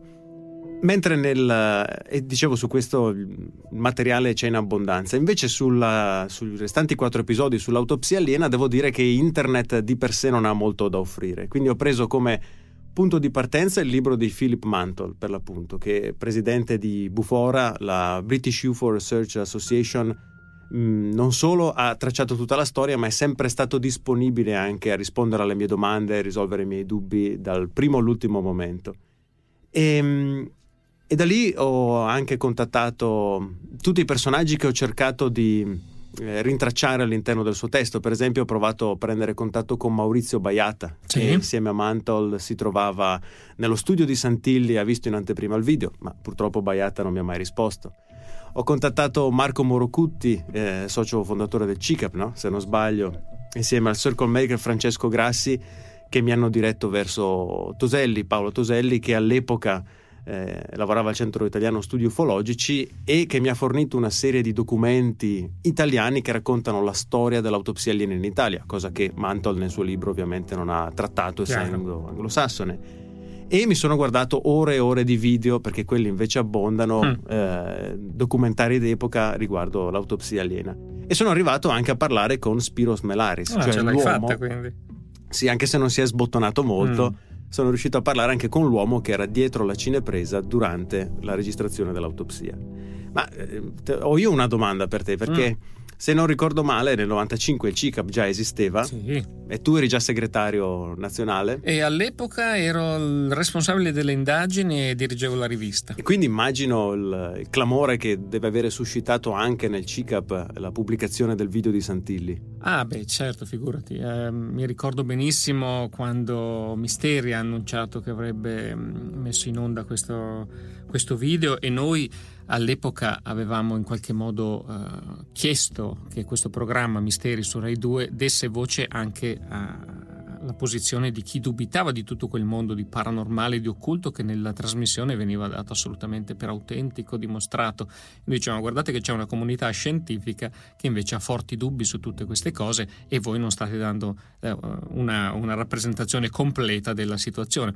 E quindi siamo stati invitati per un confronto, ci siamo visti e poi nelle puntate varie eh, c'era in qualche modo anche la voce degli scettici, se così possiamo dire, anche se eh, su due ore di programma si risolveva sempre in 5, massimo 10 minuti eh, rispetto a tutto quello che veniva raccontato. Nel caso proprio della, dell'autopsia aliena eh, abbiamo pensato che fosse importante mandare due personalità assolutamente, eh, come dire, in inattaccabili, no? come Margherita Hack, che è appunto la grande astrofisica che tutti ricordiamo con affetto, e Tullio Regge, fisico, anche lui, eh, tutti e due eh, garanti scientifici del CICA. Beh, insomma, eh, entrambi erano incuriositi ma eh, assolutamente scettici rispetto all'autenticità del filmato. E a questo proposito, a proposito della RAI e di misteri, eh, ho letto un'intervista interessante a Giovanni Minoli che alla RAI è stato il responsabile per l'acquisizione del video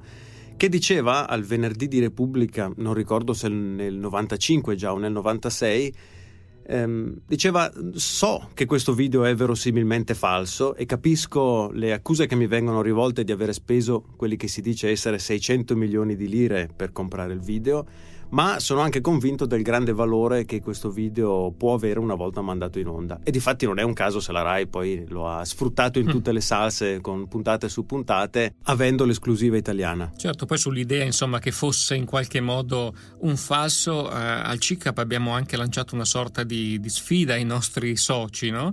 eh, nel senso che avevamo all'epoca una sorta di di, di, di, concorso, chiamiamolo così, per chi creava i fake più realistici. Diciamo che era un'epoca in cui eh, con il digitale non si andava ancora lontano come si può andare oggi, quindi i fake erano spesso oggetti o anche appunto filmati eh, di qualcosa che sembrava impossibile. E dei ragazzi, mi ricordo, bolognesi avevano preso eh, sul serio questa sfida e avevano ricreato in un filmato una autopsia di un essere alieno molto simile a quella originale originale, quindi diciamo che eh, con, con passione, con attenzione era qualcosa alla portata di chi avesse voluto provarci. Però ecco la mia domanda, dove possiamo oggi, noi ne abbiamo parlato, eh, abbiamo parlato di filmati, di video e, e sarebbe utile no, poterli vedere questi video di cui abbiamo parlato. Dove li può trovare chi ha ascoltato questa serie? È complicato rintracciare la documentazione online perché molti degli episodi televisivi a cui facciamo riferimento sono spezzettati, disponibili su YouTube ma in pessima qualità, con titoli diversi. Quindi ho cercato di raccogliere un po' della documentazione più interessante sul sito autopsiaaliena.it e qui si trovano. Aspetta, ripetiamolo bene. Autopsiaaliena.it. Tutto attaccato, autopsia aliena, con una A sola A. Come volete, o con una A o con due A. Funziona in tutti e due i modi. Su questo sito trovate sia il video dell'autopsia aliena nella forma completa, quindi integrale, il video dei detriti. Purtroppo il video della tenda non è mai stato messo in onda e è introvabile, ce n'è solo qualche fotogramma in una trasmissione di Fox. Si trovano i due fotogrammi della seconda autopsia che non è mai stata pubblicata, si trova della documentazione sugli avvistamenti dell'estate del 1947 e si trovano anche eh, due video molto interessanti, sono l'intervista al cameraman rilasciata alla televisione giapponese e un frammento di una serie tv in cui l'attore che interpreta il cameraman viene rivelato. Beh, molto interessante, quindi eh, ricordatevi, segnatevelo, autopsialiene.it, eh, di materiale eh, assolutamente curioso ce n'è ed è proprio quello di cui abbiamo parlato. Allora, come sai però, quel video poi ha in qualche modo aperto le porte, non ha dato il via libera alla comparsa di altri video simili, magari senza autopsie, però con riprese di presunti alieni tenuti prigionieri in qualche base militare oppure sottoposti a interrogatorio. Tu hai avuto modo di fare qualche approfondimento su qualcuna di queste vicende? Devo dire la verità no, nel senso non sono un esperto di UFO e falsi legati al mondo degli alieni. Mi sono concentrato esclusivamente sulla storia di Santilli e su quel pregresso di Roswell che mi serviva per spiegare la storia di Santilli. Però devo dire il vero, anch'io ho visto video del genere su internet, no? Per esempio me ne viene in mente uno con eh, un grigio, no? un alieno sì. che avrebbe la forma di quello di Santilli, seduto in questa stanza buia a un tavolo mentre sembra che venga interrogato da qualcuno. O un altro video dove si vede l'interno di una casa e, e una finestra che guarda verso il giardino con un alieno che sbuca e sembra osservare dentro la casa. Quindi so che abbondano, ma certamente ne sai tu più di me riguardo i falsi legati al mondo degli alieni. Beh, accanto ai falsi, diciamo così, che, che in qualche modo si nascondono e che non vogliono eh, essere rivelati, ci sono anche dei falsi artistici. Uno dei più celebri eh, è Rubber Johnny, che mm, è un film sperimentale del, del regista Chris Cunningham con la musica degli Apex Twin che eh, mostra una qualche sorta di intervista con un essere molto simile a quello dell'autopsia, un, un, video abbastanza anche spaventoso se uno pensa che sia autentico e come sempre succede per queste cose c'è chi lo scambia per, per un documento autentico, però insomma è una cosa che si può cercare su YouTube se ne possono vedere diversi frammenti. Tornando invece al filmato di Santilli. Possiamo adesso dire che questa vicenda è chiusa? Diciamo che è stato scritto l'ultimo capitolo, ma forse manca l'epilogo, nel senso che è abbastanza chiaro quello che è successo, cioè il video dell'autopsia è un falso girato da Melaris su richiesta di Santilli. Ci sono però molti dettagli riguardo come è stato costruito il set nell'appartamento di Camden dove è finito il corpo alieno perché la versione di Santilli è che è stato buttato nei cestini, ma Melaris questo non l'ha mai approvato. Come Humphries ha creato il manichino in dettaglio non è chiaro. Tutti questi dettagli sono, possono essere rivelati esclusivamente da Spiros Melaris, visto che Santilli si rifiuta di parlare ormai dell'autopsia aliena, essendo chiaro che ha firmato contratti dove non ha detto tutta la verità e Melaris dal canto suo quando l'ho contattato mi ha detto preferisco non raccontarti tutto dietro le quinte perché sto lavorando ad un libro ah. che già un anno fa sembrava dover uscire da un mm-hmm. giorno all'altro invece si fa ancora attendere e non solo Melaris ha anche una conferenza che organizza in Inghilterra nella quale rivela alcuni dei dietro le quinte ma insomma diciamo che non viene presentata molto frequentemente e quindi è difficile riuscire ad andare ad ascoltarlo per sentire tutti questi dettagli che permetterebbe di scoprire no, tutti, tutti quei piccoli dettagli che ancora ci mancano da sapere.